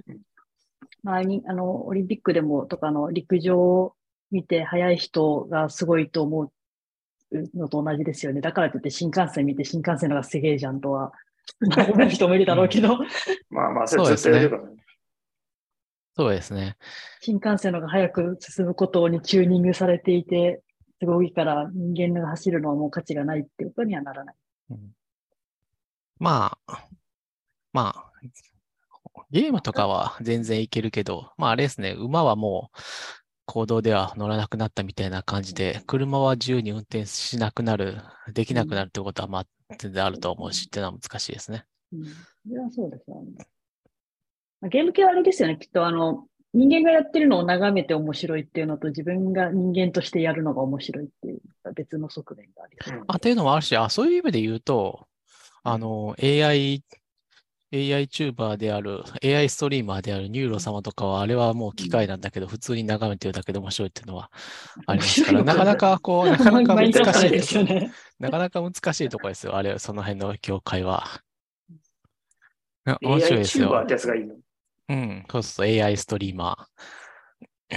ニューロ様って言うんですけど、なので、まあ大体、あの、朝に配信をしていて、まあ時差の関係だと思うんですけど、あの、ちょうど私がランニングから帰ってくるぐらいのところに大体、時に大体始まるっていうのもちょうどよくって、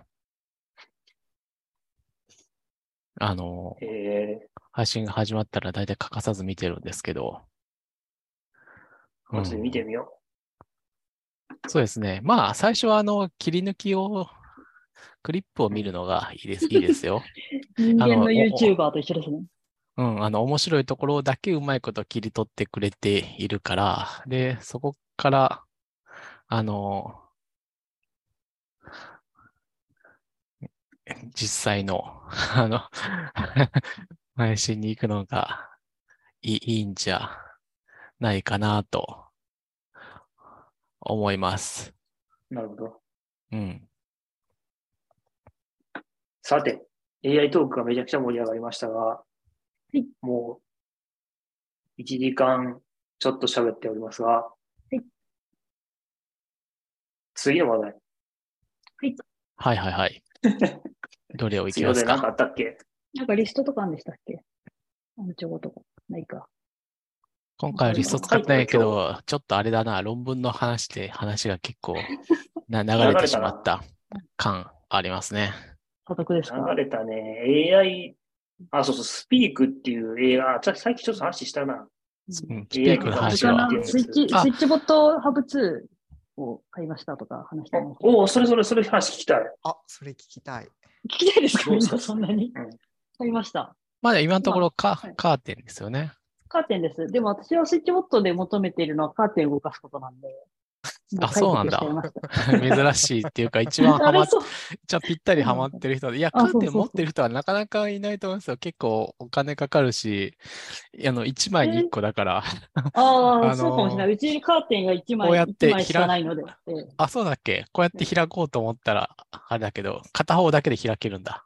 そう、片方だけで開けて、しかもレースカーテンしかなくて、あの、ブレックカーテンがないので、です。あ、じゃあ重くもないし、重くもないし。ちょうどフィットする。そうちょうどフィットめちゃめちゃいいじゃないですか。それ、モニターとかなれそ そう、いや、だからすごい、あの、ハブ2は食いついたんだけど、他の人たちは別にみたいなテンションだから、あれ？と思って温度差を感じてました。またどうですか？また。マターは、いや、なんかうまくいってるんで、まあなんかうまくいってるなって感じですね。あの、あんまり感激が、感激はないんだけど、なんか自分のこれユースケースで言うと、今までラズパイをかませて、何でしたっけ？ラズパイで。ホームブリッジ。あ、そうそう、ホームブリッジ、ホームブリッジをやってたのがなくなったんで、なんか物が減って嬉しいなとか、こう、コードが減って嬉しいなみたいなのが結構モチベーションだったんですけど、えーっと、新しいま、またハブ2はセンサーがコードの途中にあって、多分熱の、本体の熱の影響とかを受けないようにちょっと離れたところにセンサーがついてるので、そのコードを使う必要があって、で、そのコードが結構長いんですよ。多分2メートルぐらい、ちょっと測ってないですけど、2メートルぐらいあるぐらいのコードで、あの、配線として非常に邪魔だなと思って、なので、隠れてるところにあったラズパイはなくなったけど、あの、表に出てるところにあるハブは、なんか、主役になってそういう意味だと。あうんあ、なるほど。うん、ななんとか結センサ構しんどいーがですね、うん、ケーブル。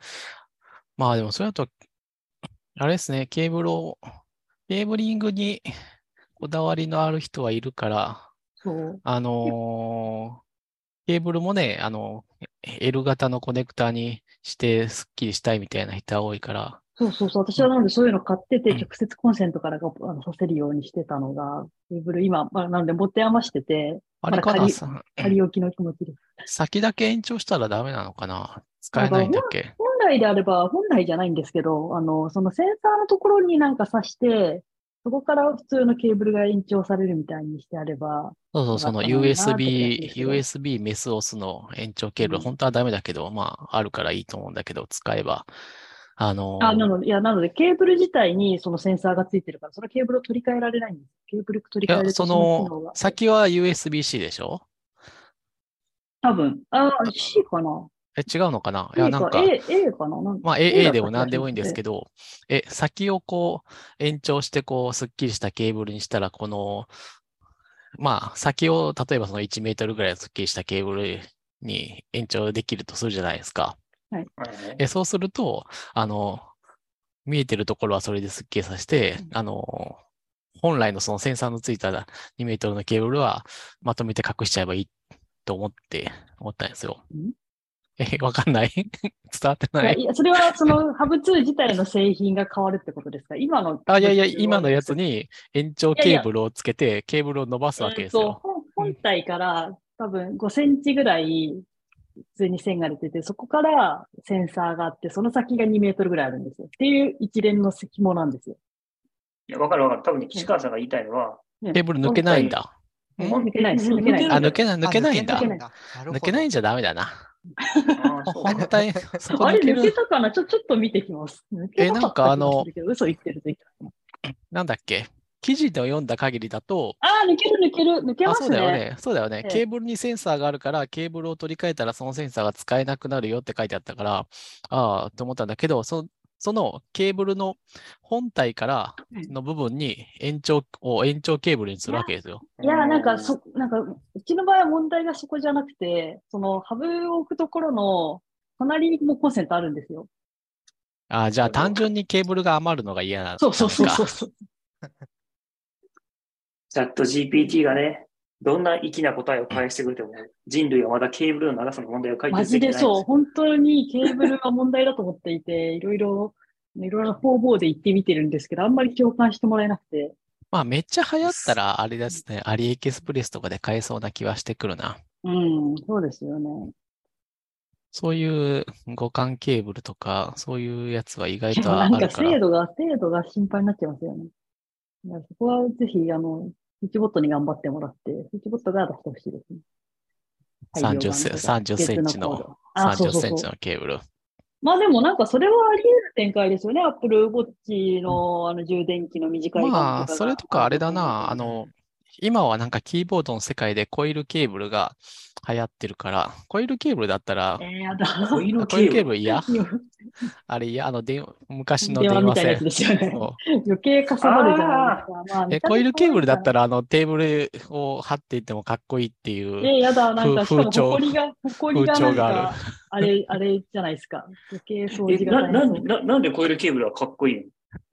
いや、かっこいいそれはコイルケーブルはあるんですよ、中には。へーそうなんだ。なんかヘッドホンがコイルケーブルとかはいい気がするけど、なんか本当だ、レトロコイルケーブルいっぱい出てくる。うんうん。どうぞ。ほら、ゲーミングキーボードをおしゃれにしようみたいな記事で、そういう、こういうコイルケーブルが人たちの言うおしゃれはなんかちょっと独特なこう価値まあ観を持ってる。まあ、まあの今あ、、そうかもしれな今い、けど今、今ちゃんはね、言葉を選んでディスった。独特。いや、まあ、なんで、でもこれがかっこいいっていう世界もあるので、まあ、それは別の価値観なので。いや、でも、あの、まあ、でも、あの、コイルケーブルは、実際僕も楽器の、あの、高いヘッドホンとかコイルケーブルとかついてますよ。あそっちの方がやっぱりヘッドホンとかはわかります。まとまりがいいっていうキーボードなんてのがあるんやけど。こんな、いらないじゃないですか。こうあの別に楽器とかみたいにそう長さがそう無線にしてくれよっていうのはありますけどね。そう、そうだし、多分掃除が大変なんじゃないかな。なるほど。まあ、あの、キーボードで使われるコイルケーブルは組み、組み紐でも、なんていうか、こう、覆いがしてあるから、あんまりまあ、埃は目立たないんですよね。つるっまあとしたシリコンでああれだけど、はハブとかだと、そんなにまあそうだねそもそもそもそもそういうやつでケーブルを見せるっていう必要はないね、そもそもね。あどっちかっていうとキーボードはどうしてもデスクの上にケーブルが露出するからっていうところが大きいのかな。確かにめっちゃある。あ、でも、あの、マッターになって多分良くなったのが今思いついたんで、ダメかもしれない。うん、何何？試してみる。あれでもマターがいいってことは、あ反の応しないあれですよね、ホーム、ホームアプリから使うって、使ってるってことですよね。そうですね。まあでも、それは、あの、また忘れちゃった、あの、ラズパイのやつをかませてもできるわけじゃないですか。ホーム。まあできるしホームブリッジねホームブリッジだ。ホームブリッジ。なんやかんやで、スイッチボットはそんなにインターフェースが悪いわけじゃないから普通にスイッチボットのアプリ使ってもいいかなっていう気はするけど。いや、組み合わせだけができないので、スイッチボットだけだと。なるほど。何とそれはホームにするのが良くて、あ、そうで、今これ確認してやっぱそうだったので、あの、答えるんですけど、えっ、と、あれです。反応が早いです。圧倒的に。ああ、そうなんだ。うんカーテン開けてって、スイッチボットの頃に、スイッチボット、スイッチボットじゃない、ホームブリッジの頃に、出から開くのに、結構ラグがあって、うんあれ言ったけど通じたかな？通じたかな？あ、動いてよかったみたいな そうなんだ。だけど今、多分本当に何秒単位、秒ぐらいのオーダーで反応早いですね。ホームブリッジはだって一応一旦あの外に出るから。そうん。確かスイッチボットのあれですよね。クラブ系の API 使ってやってるから、どうやってもラグが出る。う。うんまたは多分ローカルでそのまま完結するから、それはめちゃめちゃ、あれですね。あの、いいですね。あの、結構イライラしてたんで。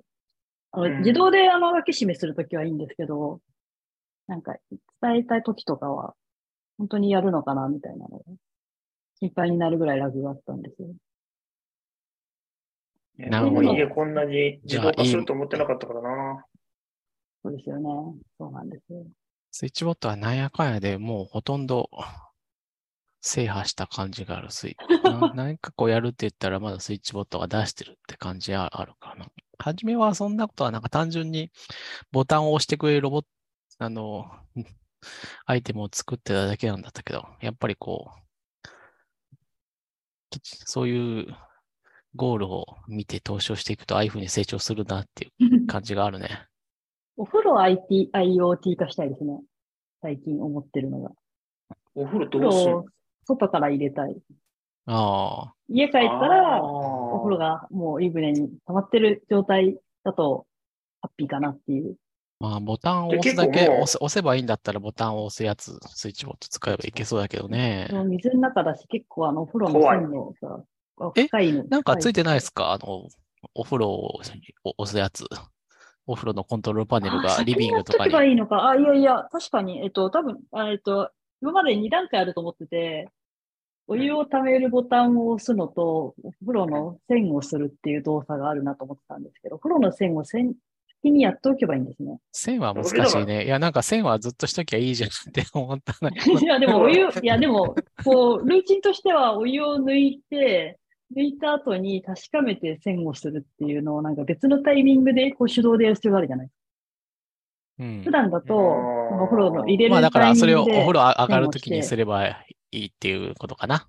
お風呂上がるお風呂上がる。入ってるから、お風呂上がるときに線抜いて上がれば線抜いて。でお風呂洗うあのお風呂入れるときに、お湯入れるときに線締めないといけないじゃないですか。え、線を抜いてお湯が抜けたら線をしてお風呂上がるみたいなことかなと思ったけど、違うか。お風呂にいる間にお湯が全部抜けるようにするってことですか？ああ、そうそうそうう。そそうそう。でお風呂掃除いつじゃん？のいや、なんか、お風呂出る、そろそろ風呂に入ってうん、体を洗って、もう一回風呂に入ったぐらいで線をか、線を抜くと、劣等、ちょうど水がなくなったぐらいに、じゃあ出るえー、かでもなんかそれはなんか、本末転倒というか、お風呂、これだけ、ライフのだからこうこういうことを下げてる気がするあ、そうそうそうそうそうそう。なんかやだな。まあ、でも確かに私は、あの、お風呂から出るタイミングで湯船とか洗っちゃうんで、あ、いけそう。ある程度は抜けてるんですよね。抜け終わるのを見届けてないだけで。でもさ、ああいうさ、状態を把握できないスイッチ系使うのって怖くない？わかります。あの、エアコンも結局、あの赤外線系が、いまいち、なんで。そう、で僕もなんか信用できない。作文がめちゃくちゃだ。まあ、なんていうかうん、大大惨事にならなければ、例えばお風呂とかも別に止まらないということがなけなければ問題は、問題はないと思うんですよね。がっかりする気持ちは抑えたくないですか？帰ったら、あ、入ってないんだ、みたいな。入ってなか入ったってなかっみたとか、まあ、うん無駄になっちゃったなみたいなまあ、いいんじゃないですか？入ってな、あ、線が閉まってなかった。そういう意味で言うと、お風呂の線があれですよね。その、紐のついたあれじゃなくなればいいと思うんですけど、それにならないですかね？あ、そうそう。まあだから、多分、その仕組みとしてはできるけど、さ製品がないんだと思うんですよ。ね、お風呂の線がさ、普通にあの、なんか紐のついたあれじゃなくって、機械的に線をするようになって、なってればいいと思うんだけど。うちのも紐ではないんですけど、なんか押すと怒ってしまうようになってて、ボタンがついてて、多分、機械的なボタンじゃなくて、そうなんか機械的な電子的なボタンじゃなくて機械的なボタンが。じゃあ線みたいなものをこう取ることはできなくなってるってことですか？なんかあ、、掃除の時とかああ、それはない、そそれはない、それはない。あ、ないの？ももそうです。そうなんだ、今時は。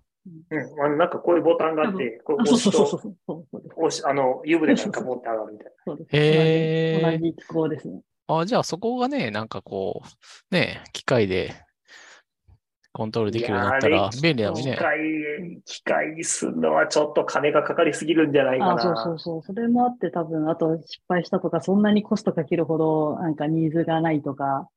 いや、機械にするんだったら、あの稼働の仕方とかはもうちょっと考慮すれば、単純にこう、それはススライド試金するとかでさ、いや、いや、単いろいろあると思いますよ。スイッチボットのスイッチがすごい深くなってるみたいな単純に。単純にできるしさ、と思うんだけど、いやいやいや、ないでしょう。だって結局湯船の中だから、漏水のこと考えたり、実際そこに電気取り回して漏電したりすること考えたら、そんなリスク取ってまでやることかみたいな話。いや、まあだからそのお風呂の今のそのボコっていうボタンを押せるほどのパワフルなスイッチボットがいればいいわけ。仕組みとしては。うんいや、わかるけど。だから、うんでも結構それって電電気食うから、まあそうそうそう。だからそこのコストが合わないんだと思うんですよ。開発コストもそれを、それを実装したり、オプションで提供するコストと、それが入ってるからってみんなそんなにそこにお金払わないしとか。なんかあの、自動お風呂のスター、機能付きです。プラス35万円。誰が買うねんみたいな話。そうそうそう。そういう、そういう感じだと思います。でも。で、それに35万払う人は、あの、お手伝いさんを雇っているっていう感じがしますね。そうだ35まあでも万払う人はいるかもしれないけど、まあでも、将将来的。にあの、例えば風呂と洗濯機が直結してさ、風呂の水がそのまま直洗濯機に入るとかってなるんじゃない かなまあ SDGs とかあるかも。本末転倒？いや、なんか、もしかしたら東京都がそういう規制してくるかもしれんよ。いや、なんかそこ、風呂の水は直接流してはいかんで、一回洗濯機を経由させなければならないあ。そうそう。で、ちょっと話を戻すと、スイッチボットハブ2に、えーっと、赤外線リモコンの側の信号を読み取る機能がついたんですよ。うん。同期してくれるってやつそう。ね。でその多分、岸川さんにとかは、チャットでちょっとも話しちゃったとは思うんですけど、ここにいる皆さんには。私は最初その時すごい便利だと思って、あの、エアコンを前にスイッチボット的なやつで、スイッチボットかな？で、遠隔コントロールしようと思ってやってみたけど、その、リモコンとか実際の状態が読めないので、あまりなんか使い、使い道がなかったり、外からオンにしたりしても本当に動いてるのかしらみたいな気持ちになってたと。で、それが解決されるんじゃんと思ったけど、全然解決されないことに買って、ちょっと触ってから気づいてがっかりしました。それはまだ動いてないってわけじゃなくて、そのは、その仕組みは動いてるけど、思ってものじゃなかったってことですか？ああ、そうですね。動いてるけど、なんか思ってた課題は全然解決しなかったという。つまり、えっ、と、うんうん。エアコンできての実際の動いてる動いてないっていう状態と、えっ、と、リモコンとか、まあ、要は本体とリモコンとスイッチボット、IoT 的なものとうん。3つあって、なんかそこのやってくれ状態が、るのは、あのあれでしょ？あの、スイッチボットで操作して、その後でリモコンで温度を調節したり、はいで、エアコンを切ったっていう、エアコン本体のリモコンでやったら、い。えっと、スイッチボットのハブがエアコン本体のリモコンのデータを受信して、データっていうか赤外線を受信して、今は切れてるとか、今のいやスイッチボット経由じゃない操作もスイッチボットがやったことに、えーしてくれるってことですよね。うんうんそうです。で、えっ、と、問題はいくつかあって、まあ、なので複合的なんですけど、えっ、と、スイッ当たり前っちゃ当たり前だけど、スイッチボット側でやった操作状態変更はリモコンには通知されないわけですよね。それはそうだ。で、そっちが問これが一番で。かい問題で、そうか、だからスイッチボットで30度にして、リモコンで温度を5度下げると、スイッチボット側は25度になるから、その時点ではいいかもしれないけど、その後に、えー SwitchBot が温度を上げて、リモコンが温度を下げると、リモコン側でもう一回元に戻るんだ。うん、っていうか、なんか、そうするとなんか、何の状態が正なのかもうわからない状態が出来上がってしまうってことでは、意味では全く解決されていなくて。シンクでき、シンクしてると言ったけど、 sync にならないんだ。リモコン側に状態がそうそう戻らないから。そうそうなんですよ。で、やっぱ、それを買って使うまで気づかなくて、ああ、みたいな気持ちになったのと、で、解決方法というか考え方の一つとしては、じゃあもう物理リモコンを使うのをやめて、スイッチボットと、えっ、と、エアコンだけの世界にしましょうねっていう考え方もなくはないと思うんですけど、だとしたら、まずそもそもその赤外線が読み取れるっていうメリットは全く意味がなくなるのと、うん。とはいえ、えっと、エアあの、えっと、リモコンじゃないとできない操作だったりっていうのが結構いろいろあって、そこがね。殺されるので、だから結局使えないんですよ。そうか、やっぱリモコンが stateful だから、そこに問題があるんだ。それはもし、あの、テレビのリモコンだったらいけるんだ。ああ、そうかもしれないですね。うん。あの、しリモコン側に状態を戻さなくていいから、うんあの、 SwitchBot へつけて、ね。テレビのリモコンで消したり、テレビのリモコンでチャンネル変えたりしたうん。とか、ボリューム変えたのも、あの、 SwitchBot 側うんは、それを読むだけでいいからいけるんだ。そうだから物によるエアコンは無理だよ。スイッチボットのプレゼン、プロモーションが悪いよ。そうですよね。そう。で、しかも、その、例えば、エアコンの設定温度とかってリモコンには表示されるけど、エアコン本体には表示されないじゃないですか。物によるんだと思うんです確かに。まあ、あんま見ないですね、エアコンだから、わかん、わかんないんですよ。だからこうなっちゃうともう、今が暖房なのか、そうだね今が弱風なのか何なのかとか。何度かわかんないですよね。まあ、仕組みからもう変える必要があるんだろそうう。な。だからエアコンがだ IoT になっていただくしかないんですよね。エアコンのマター対応。うん。そう。エアコンがまた対応するしかないんですよ。だからこう赤外線のこうハブみたいなやつはうんあくまでこうマイグレーションの 一途中でしかなくて 最終点としてはやっぱり全ての機器がマターに対応すると。そう。そこですよ。だから、あんまり、ハブ通の赤外線対応は私にとっては嬉しくなくただ、今は話に出てたように、確かにそのえリモコンが状態を持たないようなエアコンだったり、わかんないですけど、扇風機かもしれないし、とかの単純、もっと単純なものの操作だったら、恩恵があるのかもしれないですね。そうだね。それには便利そう。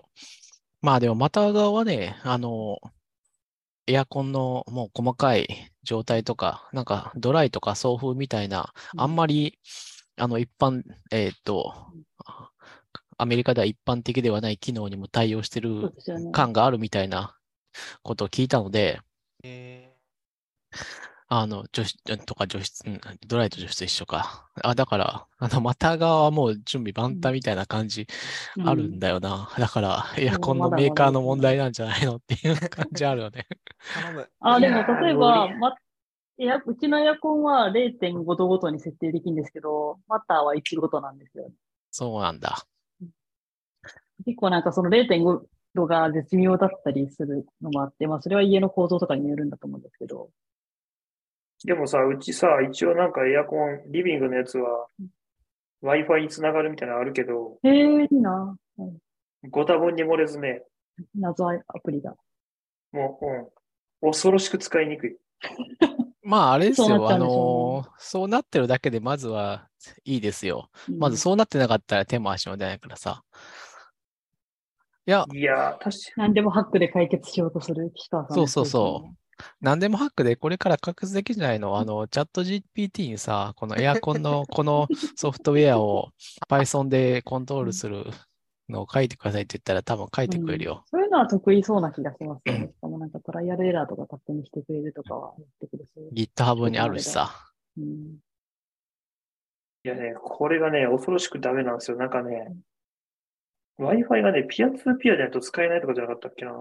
いやそうすると、あの、iPhone を、まずそこの Wi-Fi アクセス、エアコンの 内蔵してる Wi-Fi アクセスポイントにつながなきゃいけないってこと？そう。ああ、そういうことか。ネット使えなくなそうるよ。いうことか。え使えなくないですか？いや、なんかそんなんじゃなかったっけ？いや、でも、おあのね、はっきり言ってね、インターネットに出れなくなるじゃん。そんなことした。らそうそう。なんかね、本気でね、お前、エアコンがルーターになってればいいんじゃないですか。うん。お前舐まあ、そうなったらいいど。けど。うんまあ、それもありだね。Wi-Fi ルーター機能付きエアコンで、そう集約させていきましょう。うん。いやね、これはね、本当になかなかにひどいものだったんですが、でも、なんかアップデート来てるな、今見たら。できんのかな後でやってみよまあ、あんまり。まあ、あんまり期待しない方がいいですよ。僕も全然期待してないけど、まあ、いいや。またこれ今度報告します。まあ、基本的にね、家電のソフトウェアはもう、いや、だからね、スイッチボットはね、スイッチボットもひどかったんですよ、ソフトウェア、特に UI とかは。本当に、あの、まあ、あの、ハードウェアとソフトウェア両方一緒にやれる企業はないみたいなっていうのの、本当にこう、うん、もうそのものみたいな企業でさ、あの、もう全然ソソフトウェアはダメだったんですよ。そういう意味で言うと、あの、YTings も、まあまあダメだった。まあまあソフトウェアはダメだった。けど、なんやかんやで、そうなんですね。よく僕あれなハードの方がダメなイメージなんですけど。YTings はハードはめちゃくちゃいいと思いますよ。その精度はちょっと、あのあ、そうそうそうそう、精度、精度。あれかもしれないけどあかんやん、精度は多分あれメーター系れのものを作ってんのに精度が悪かったらもう最悪じゃないですか。あれはもう多分諦めてるんだと思うんですよね。結局問題はやっぱり、ちゃうともうただの占いマシーンになっちゃうんで意味がないんですよ。やまあ、どんなにソフトが良くてもハードがなんかおしゃんでそも。の、その体温はちょっとわかんないけど、まあ、少なくとも私が使ってる体重計と血圧計に関しては、あの、傾向はちゃんとわかるからさ。えでもあれも体組あ成、体組成系はなんかすっごいふわふわで、やっぱ日本のオムロンとかのがいい。体組成に関しては、もうどう、どう、何を使っても精度っていうのは、あのですよあの、水分量を測ってるのであれば、あのいやいやいや、オムロンのやつ、オムロンだったかな？いやいや、あの、あれはこう。精精度を多少補正したとしても、あまあ、違う方式だったらともかくとして、あの、水分量でやっやってる仕組みだったら、もうそれは傾向を見る以以上のことは、だから、あの、日に、同じ1日で、あの、数パーセント上下するっていうのは、数パーセント上下するっていうか、そもそも誤差が数パーセントあるってものだはずだから、え、体組成下て脂肪とかそういうやつですよね？あ、。そうそうそうです、そうでうんす。水分量とかの、なんか値のぶれ方がなんか、ねはちゃめちゃな数字が出やすくて、うん。まあでも、それはそれ、あの、穏やかに調整してるかどうかぐらいの違いしかないと、どっちにしろ精度は、そんなもんだから。あ、でもまあ、だから傾向が分かればいいんですよ。さすがにさ、あの、あの、60%とか30%と30%の間を揺れ動くことはないわけだからさ。いや、でもだからそうなっちゃうともう占いみたいになっちゃうので、あんまりなんか、そう、いらない。まあだからそう、ただいらない。いやー、長期的に5年とかの、あれでやると増えてるさ、あの、増えてるとか減ってるとかが、傾向が出るわけだから問題はないと思うんですよ。たやもっとちゃんと精度が高いのがあったらそっちの方が良くないですか？で、あとは、あの、あれですよ。えーっと、その、でもそれはネットにつながってなかったりとか、毎回手作業に動機がいるとかっていう話があって、それとのあ、利だ便性とのバラとしても、ンスになるじだとしても、ゃないですか。それを測ることを目的としてるんだったら、そっちの方が本来なので、いや、傾向が今ぐらいの精精度で分かれば全然問題ないですよ。あの、長い、長い、か次第だと思うんだけど、長い、長いスパンで。あものう、決して相入れない二人の議論をこれ以上聞いてるのは俺はもうしんどい。極端なんだよな、岸いや、川さんは。そう。え、絶対あの体重計が毎回手作業で、あの、同期しなきゃいけないとかあったら、あの、乗らないですもん。いや、だって目的は体重だったり値を見ることじゃないですか。その、うん体温計とかも5分ずれてたら意味がないんですよ。傾向いやがわかるって言われても。まあ、体温はちょっとわかんないけど、体重に関しては、い1キロ、2キロの誤差はどうでもいいじゃないですか。という前提があって、そうかな。さすがに10、よくいや10よくないさすがよくないに、さすがに10キロの誤差はないから、1キロも誤差出ないですよ。で、毎回同じように、生活してれば。いや、ワイシーズもさすがにうん1キロはで、1キロは誤差出ないよ。誤差出ないし、あれだけど、っていうか、より一つ聞きたいんですけど、それぐらいの誤差だったら体温はあるみたいですよ。体温はやばいですよ。ウィスティングの、あの、体温計はもうはちゃめちゃですよ。もう暴れん坊な数字だし。それ、法律的に大丈夫なのかしら？どうなんでしょうね。いや、だから、あの、最近だと、あの、コロナになって以降、いろんな、あの、オフィスビルの入り口とかに体温計置いてあるじゃないですか、ざるいやつが。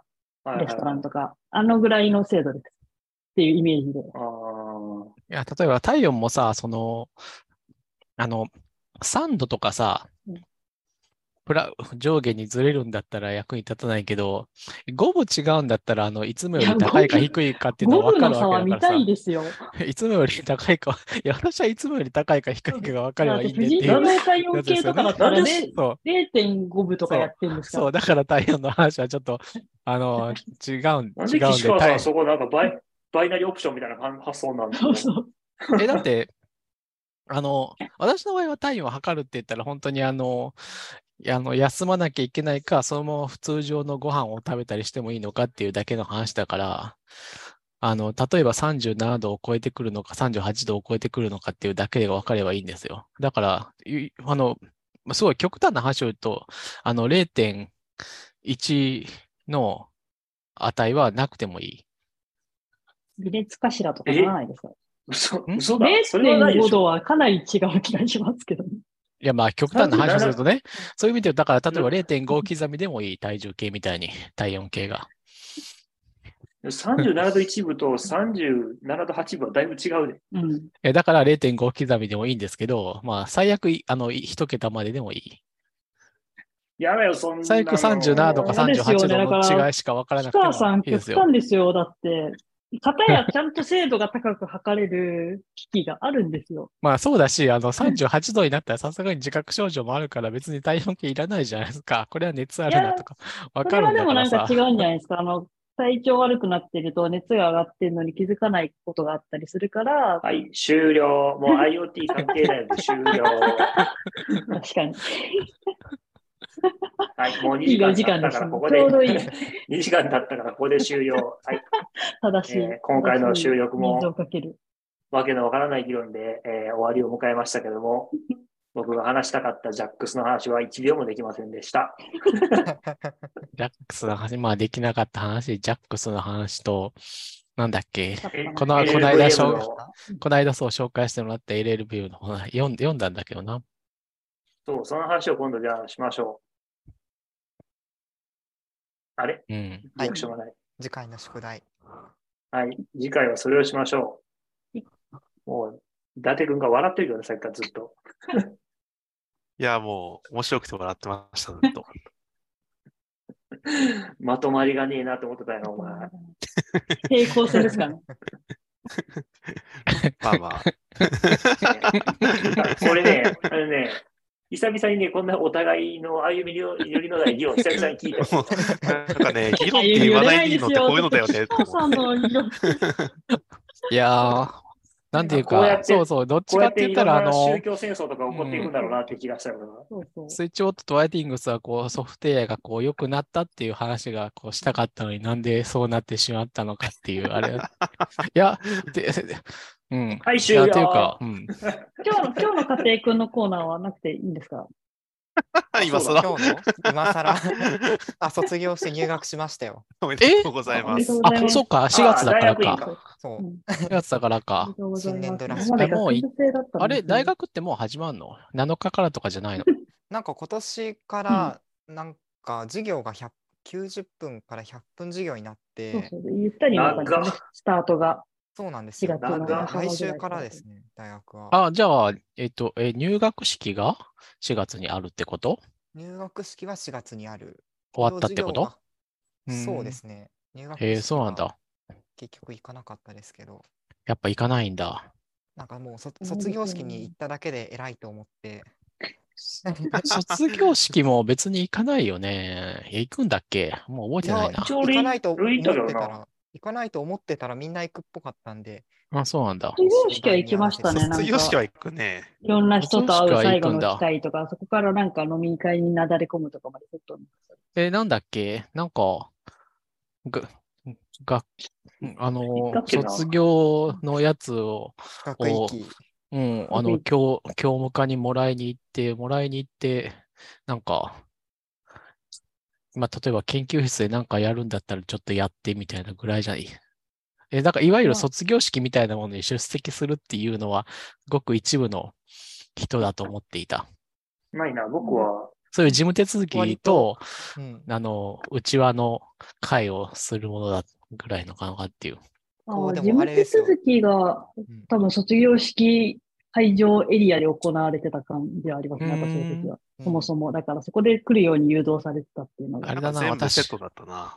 だ卒業式でこう名前呼ばれるんですよ。そうああ、呼ばれるんだ。はいって言わないと、こう、あ、来てないんだなと認識されてまあしまう。来てないんだなと思われるだけだけど。え、そうなの？卒業式でそんなに、えって、早稲田大学ってもっと、学部ごと？学部ごとでやりまますようん、卒業式。ああ、全体じゃなくて。学部ごとじゃないかもしれないけど、何学部と何学部みたいな感じで。そうそうそうそう。やるわけないよ。だって、早稲田大学の工学部なんて1000人ぐらいおるやろ。うん、そうだよね。そんな呼ばないよね。いや、でも私なんか違うかな。一人3秒かかっても1時間かかって名前呼ぶだけで。そう私、修士の時の卒業式に出なくて、後から誰かに名前呼ばれてたよって言われたのを覚えてます。そうなんだ。そうなんだ。っていうか、全員呼ぶの？そんな呼ぶ日呼ぶ人とかあらかじめ調整しとくんじゃない？のいやそうーだよ。主主主席の人だけ呼ばれるとかそういうやつだと思ったわ。そう思ってたんですよ、僕も。うん、まあ今はちょっともう少しシステム、私のえ、主席、頃とはだいぶ主席なんじゃないの？主席なんじゃないの？主席斎藤さんじゃないそういうそういうことですか？だから呼ばれてたのか。まあでもなんか学生側からのニーズがあって、ちょっと大学としてもプレシャスな体験をみたいなのはサービスとしてあるのかもしれないですね。え、それ、名前呼ぶだけ？証書はその場で渡すの？いや、そう証書はなんかこう、個別の研究室ごとにうんあそれ研究室のはそうなんだ先生が渡すみたいな。ああ、ああ、なるほどねそうでし。たね。なんかう大変そうだ。まあはしゃいだサークルに入ってたんで。で、卒業式の会場から、あの、追い出しコンパの会場までリムジンで送ってもらえるってサービスがあります。すごいいなぁ。はしゃいでましたね。はい、終了。はーい。斉藤くんがもうちょっとなんかこう、テクニカルな話してくれるかなと思ったけど。いや、違いますよ。今日の、今日の家庭くんのコーナーはそういうカレーを作ったとかそういう話をあすると。そうか、そういう話か。そうですよ。そういう話だったのか。まあいいや。そういう話なんで。そんな、まあいいや。家庭、家庭さんのテクい話なんてなんかそういう勉強会とかで聞きゃいいんですよ。ぜひ来てねと。こう、この、あ、でも WWDC の話とか全然しなかったな。いや、本当だよ。本あ当に。そういえば。えーもう、もういいよ、もう WWDC とかも。私もさまずずずっとほったらかしにして出さないでしょ？今度こそこの、このぐるぐるのなんかマークがうん VR を表してるって言ってるね。今度こそ。まあ、今2年度こそね。2年ぐらい前はあの3箇所のアイコンがメガネをかけてるから、それが VR グラスだって言ってたぐぐらいだからね。まあ、メガネかけてるアイコンなんかそこら辺にいっぱいあるだろうと思ってるけど。いや、今回も、あの、あれかなと思って やったんだけど、松井さんがさ、なんか申し込んだって言ったからさ、あ、うんそんなんあるの？って申し込みました思ってうん。探しに行ったらあったから、私も一応今回は申し込みだけしてみた。あれなんかアメリカ行くってこと倍率が高そうう。ん。当たれば行こうかなと思って。あるよ、あの、おもしかしたらまだいけるかもよ。いや、ちょうど時差があね、るから多分昨日、あ、そっか、時差があるから行けんのかあ、でもリクエストはクローズドって書いてある。あそうなんだだ。ダメだ。当たるかなあれでも気づいてない人多くない？た多分いやー、そう、あれ、どうせ難しいんですよね。なんか2回走ぐらい潜んないと確かないんですよね。私さ普通にニュース見たときさ、なんか、あの、な、 Apple Park でんある、なんかやるってのを、両方やるっていうのは読めたけど、あの、申し込みがもう始まっているみたいなのは読み取れなくて、 stay tuned の状態だと思ったんだね。続報を待てっていう。うん。だから続報あるんだなと思ったんだけど、ないんだことれ。ね、トップページから、あの、スペシャルイベントの Learn More をクリックしないと、あの、申し込みに行けないっていうのはちょっとね、わかりにくい。去年と比べて倍率めっちゃ上がってそうですよね。まあ、そうでしょうね。変わらずで。いやー、キャパはね、なんか去年行ってみて普通にもっと入るなって思ったんで、上げてきそうですけどじゃあ上がるかもね。しれないか。うん。いや、まあでももうオフラインでやることはあんま考えてないんじゃないのかなんかそういうなんか体験のとこだけ提供してんじゃないですか？だから、あのいわゆるラボみたいな。ラボはまた別か、普通のあのセッションとかも全部。まあ、ラボもありますよ。行った先で？はい。 in- in-person ラボああるんだ。 in-person でやってますよ。えー、それはいいですね。ラボは今回ままマクロの話いろいろ教えてもらいたいな。ああ、いいんじゃないですか？うん。あラボは in-person の方がいいな。 Zoom、Zoom じゃないかな。これ LX だと思う。なんか。そうですね。まあ、 Slack で聞けるのも結構評判ですけどね。うん。ああ。まあ、どっちもいい内容です。まあ、そういう意味で言うと。まあ、飲食でっていやいうのは本当もちろんいいけど、行っちゃったら行った方がいいですよね。Swift syntax がわからなすぎてわからん。うん。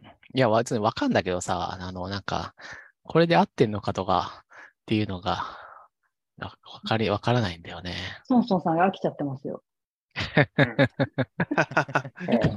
俺そんなにそんなに、そんなに、もう、もう iPhone の、違うもん見て。え、Mac アプリも書いてんのに。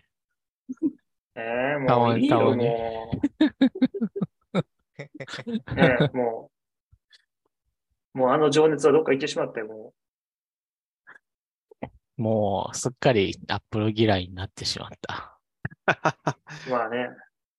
アップルが悪いよ。まあ、Apple が悪いね。まあそうですね。アップルがいいですね。それに関まあ、しては Apple が悪い。あそこれに関して、そう、かアップルは悪くないって僕を、アップルを弁護する人とまだ会ったことはない。いや、あの、ツイッターで聞いてみたらいると思うよ。あの、う。確かに、これ、これしましょう。それはお前が悪いっていう人を言言ってほしければいっぱいいるうん。出てくると思うよ。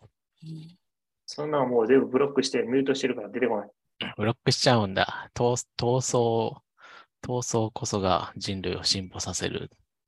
岸川さんとかが投票すれば、投票というか、あれすればいいんじゃないですか？え、どういうこと？ソンソンさんだと、ソンソンさんが、その、アンケートやると、その、ソンソンさん嫌いの人に届かないから、岸川さんが、岸川あさん嫌いの人にもちゃんと届いあて、私の、それは岸川さんがやると、それはそれで、ちょっとあれじゃない？ちゃんとソンソンさんが悪いの方にも票が入るように。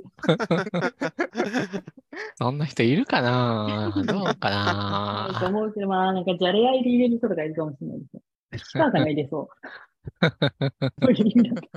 アップル。まあ、まあでも世の中にはこう、アップルに従えっていう感じの人はいる気はするな。普通に2ちゃん5ちゃん嫌いの人がいそうですね。いや、なんていうかな。それもそうだし、いや、だから誰、全員に対してこう、やっぱりこう、全方位喧嘩を売っていくという姿勢がやっぱ重要重要なんですよ、多分。重要。うん。どういうことやアップルも悪いしから、とことんアップルのそこは追求しなきゃいけないし、うんうんな。るほど。まあ、孫さん悪も別にいい いい部分だけがあるわけだから、孫さんに対しても、こう、でだから全方位、こう、あら、とことん争っていかなければいかない。なななんか、なんでそんななんか全学連みたいな感じなの？いや、それこそが人類を進歩させる鍵であると。クリティークの精神で。なんかあれっぽいな。銀河英雄伝説の右翼みたいな感じになってきたな。なんか右翼になったり左翼になったりぶれますね。まあいいや。もう疲れた。っていうか俺も仕事もあるし、もう切ろそうだね。よし。う。はい。何もまとまってないし、これからもまとまることもないけど、皆さん、ごきげんよ引用。ごきげんようまあ、今日ははい勉強になりましたよ。うん、よかったよかっうん楽しかった。た。うん。う。といううん、勉強になり、はいお疲れ様でした勉強させていただきました。お疲れ様でした。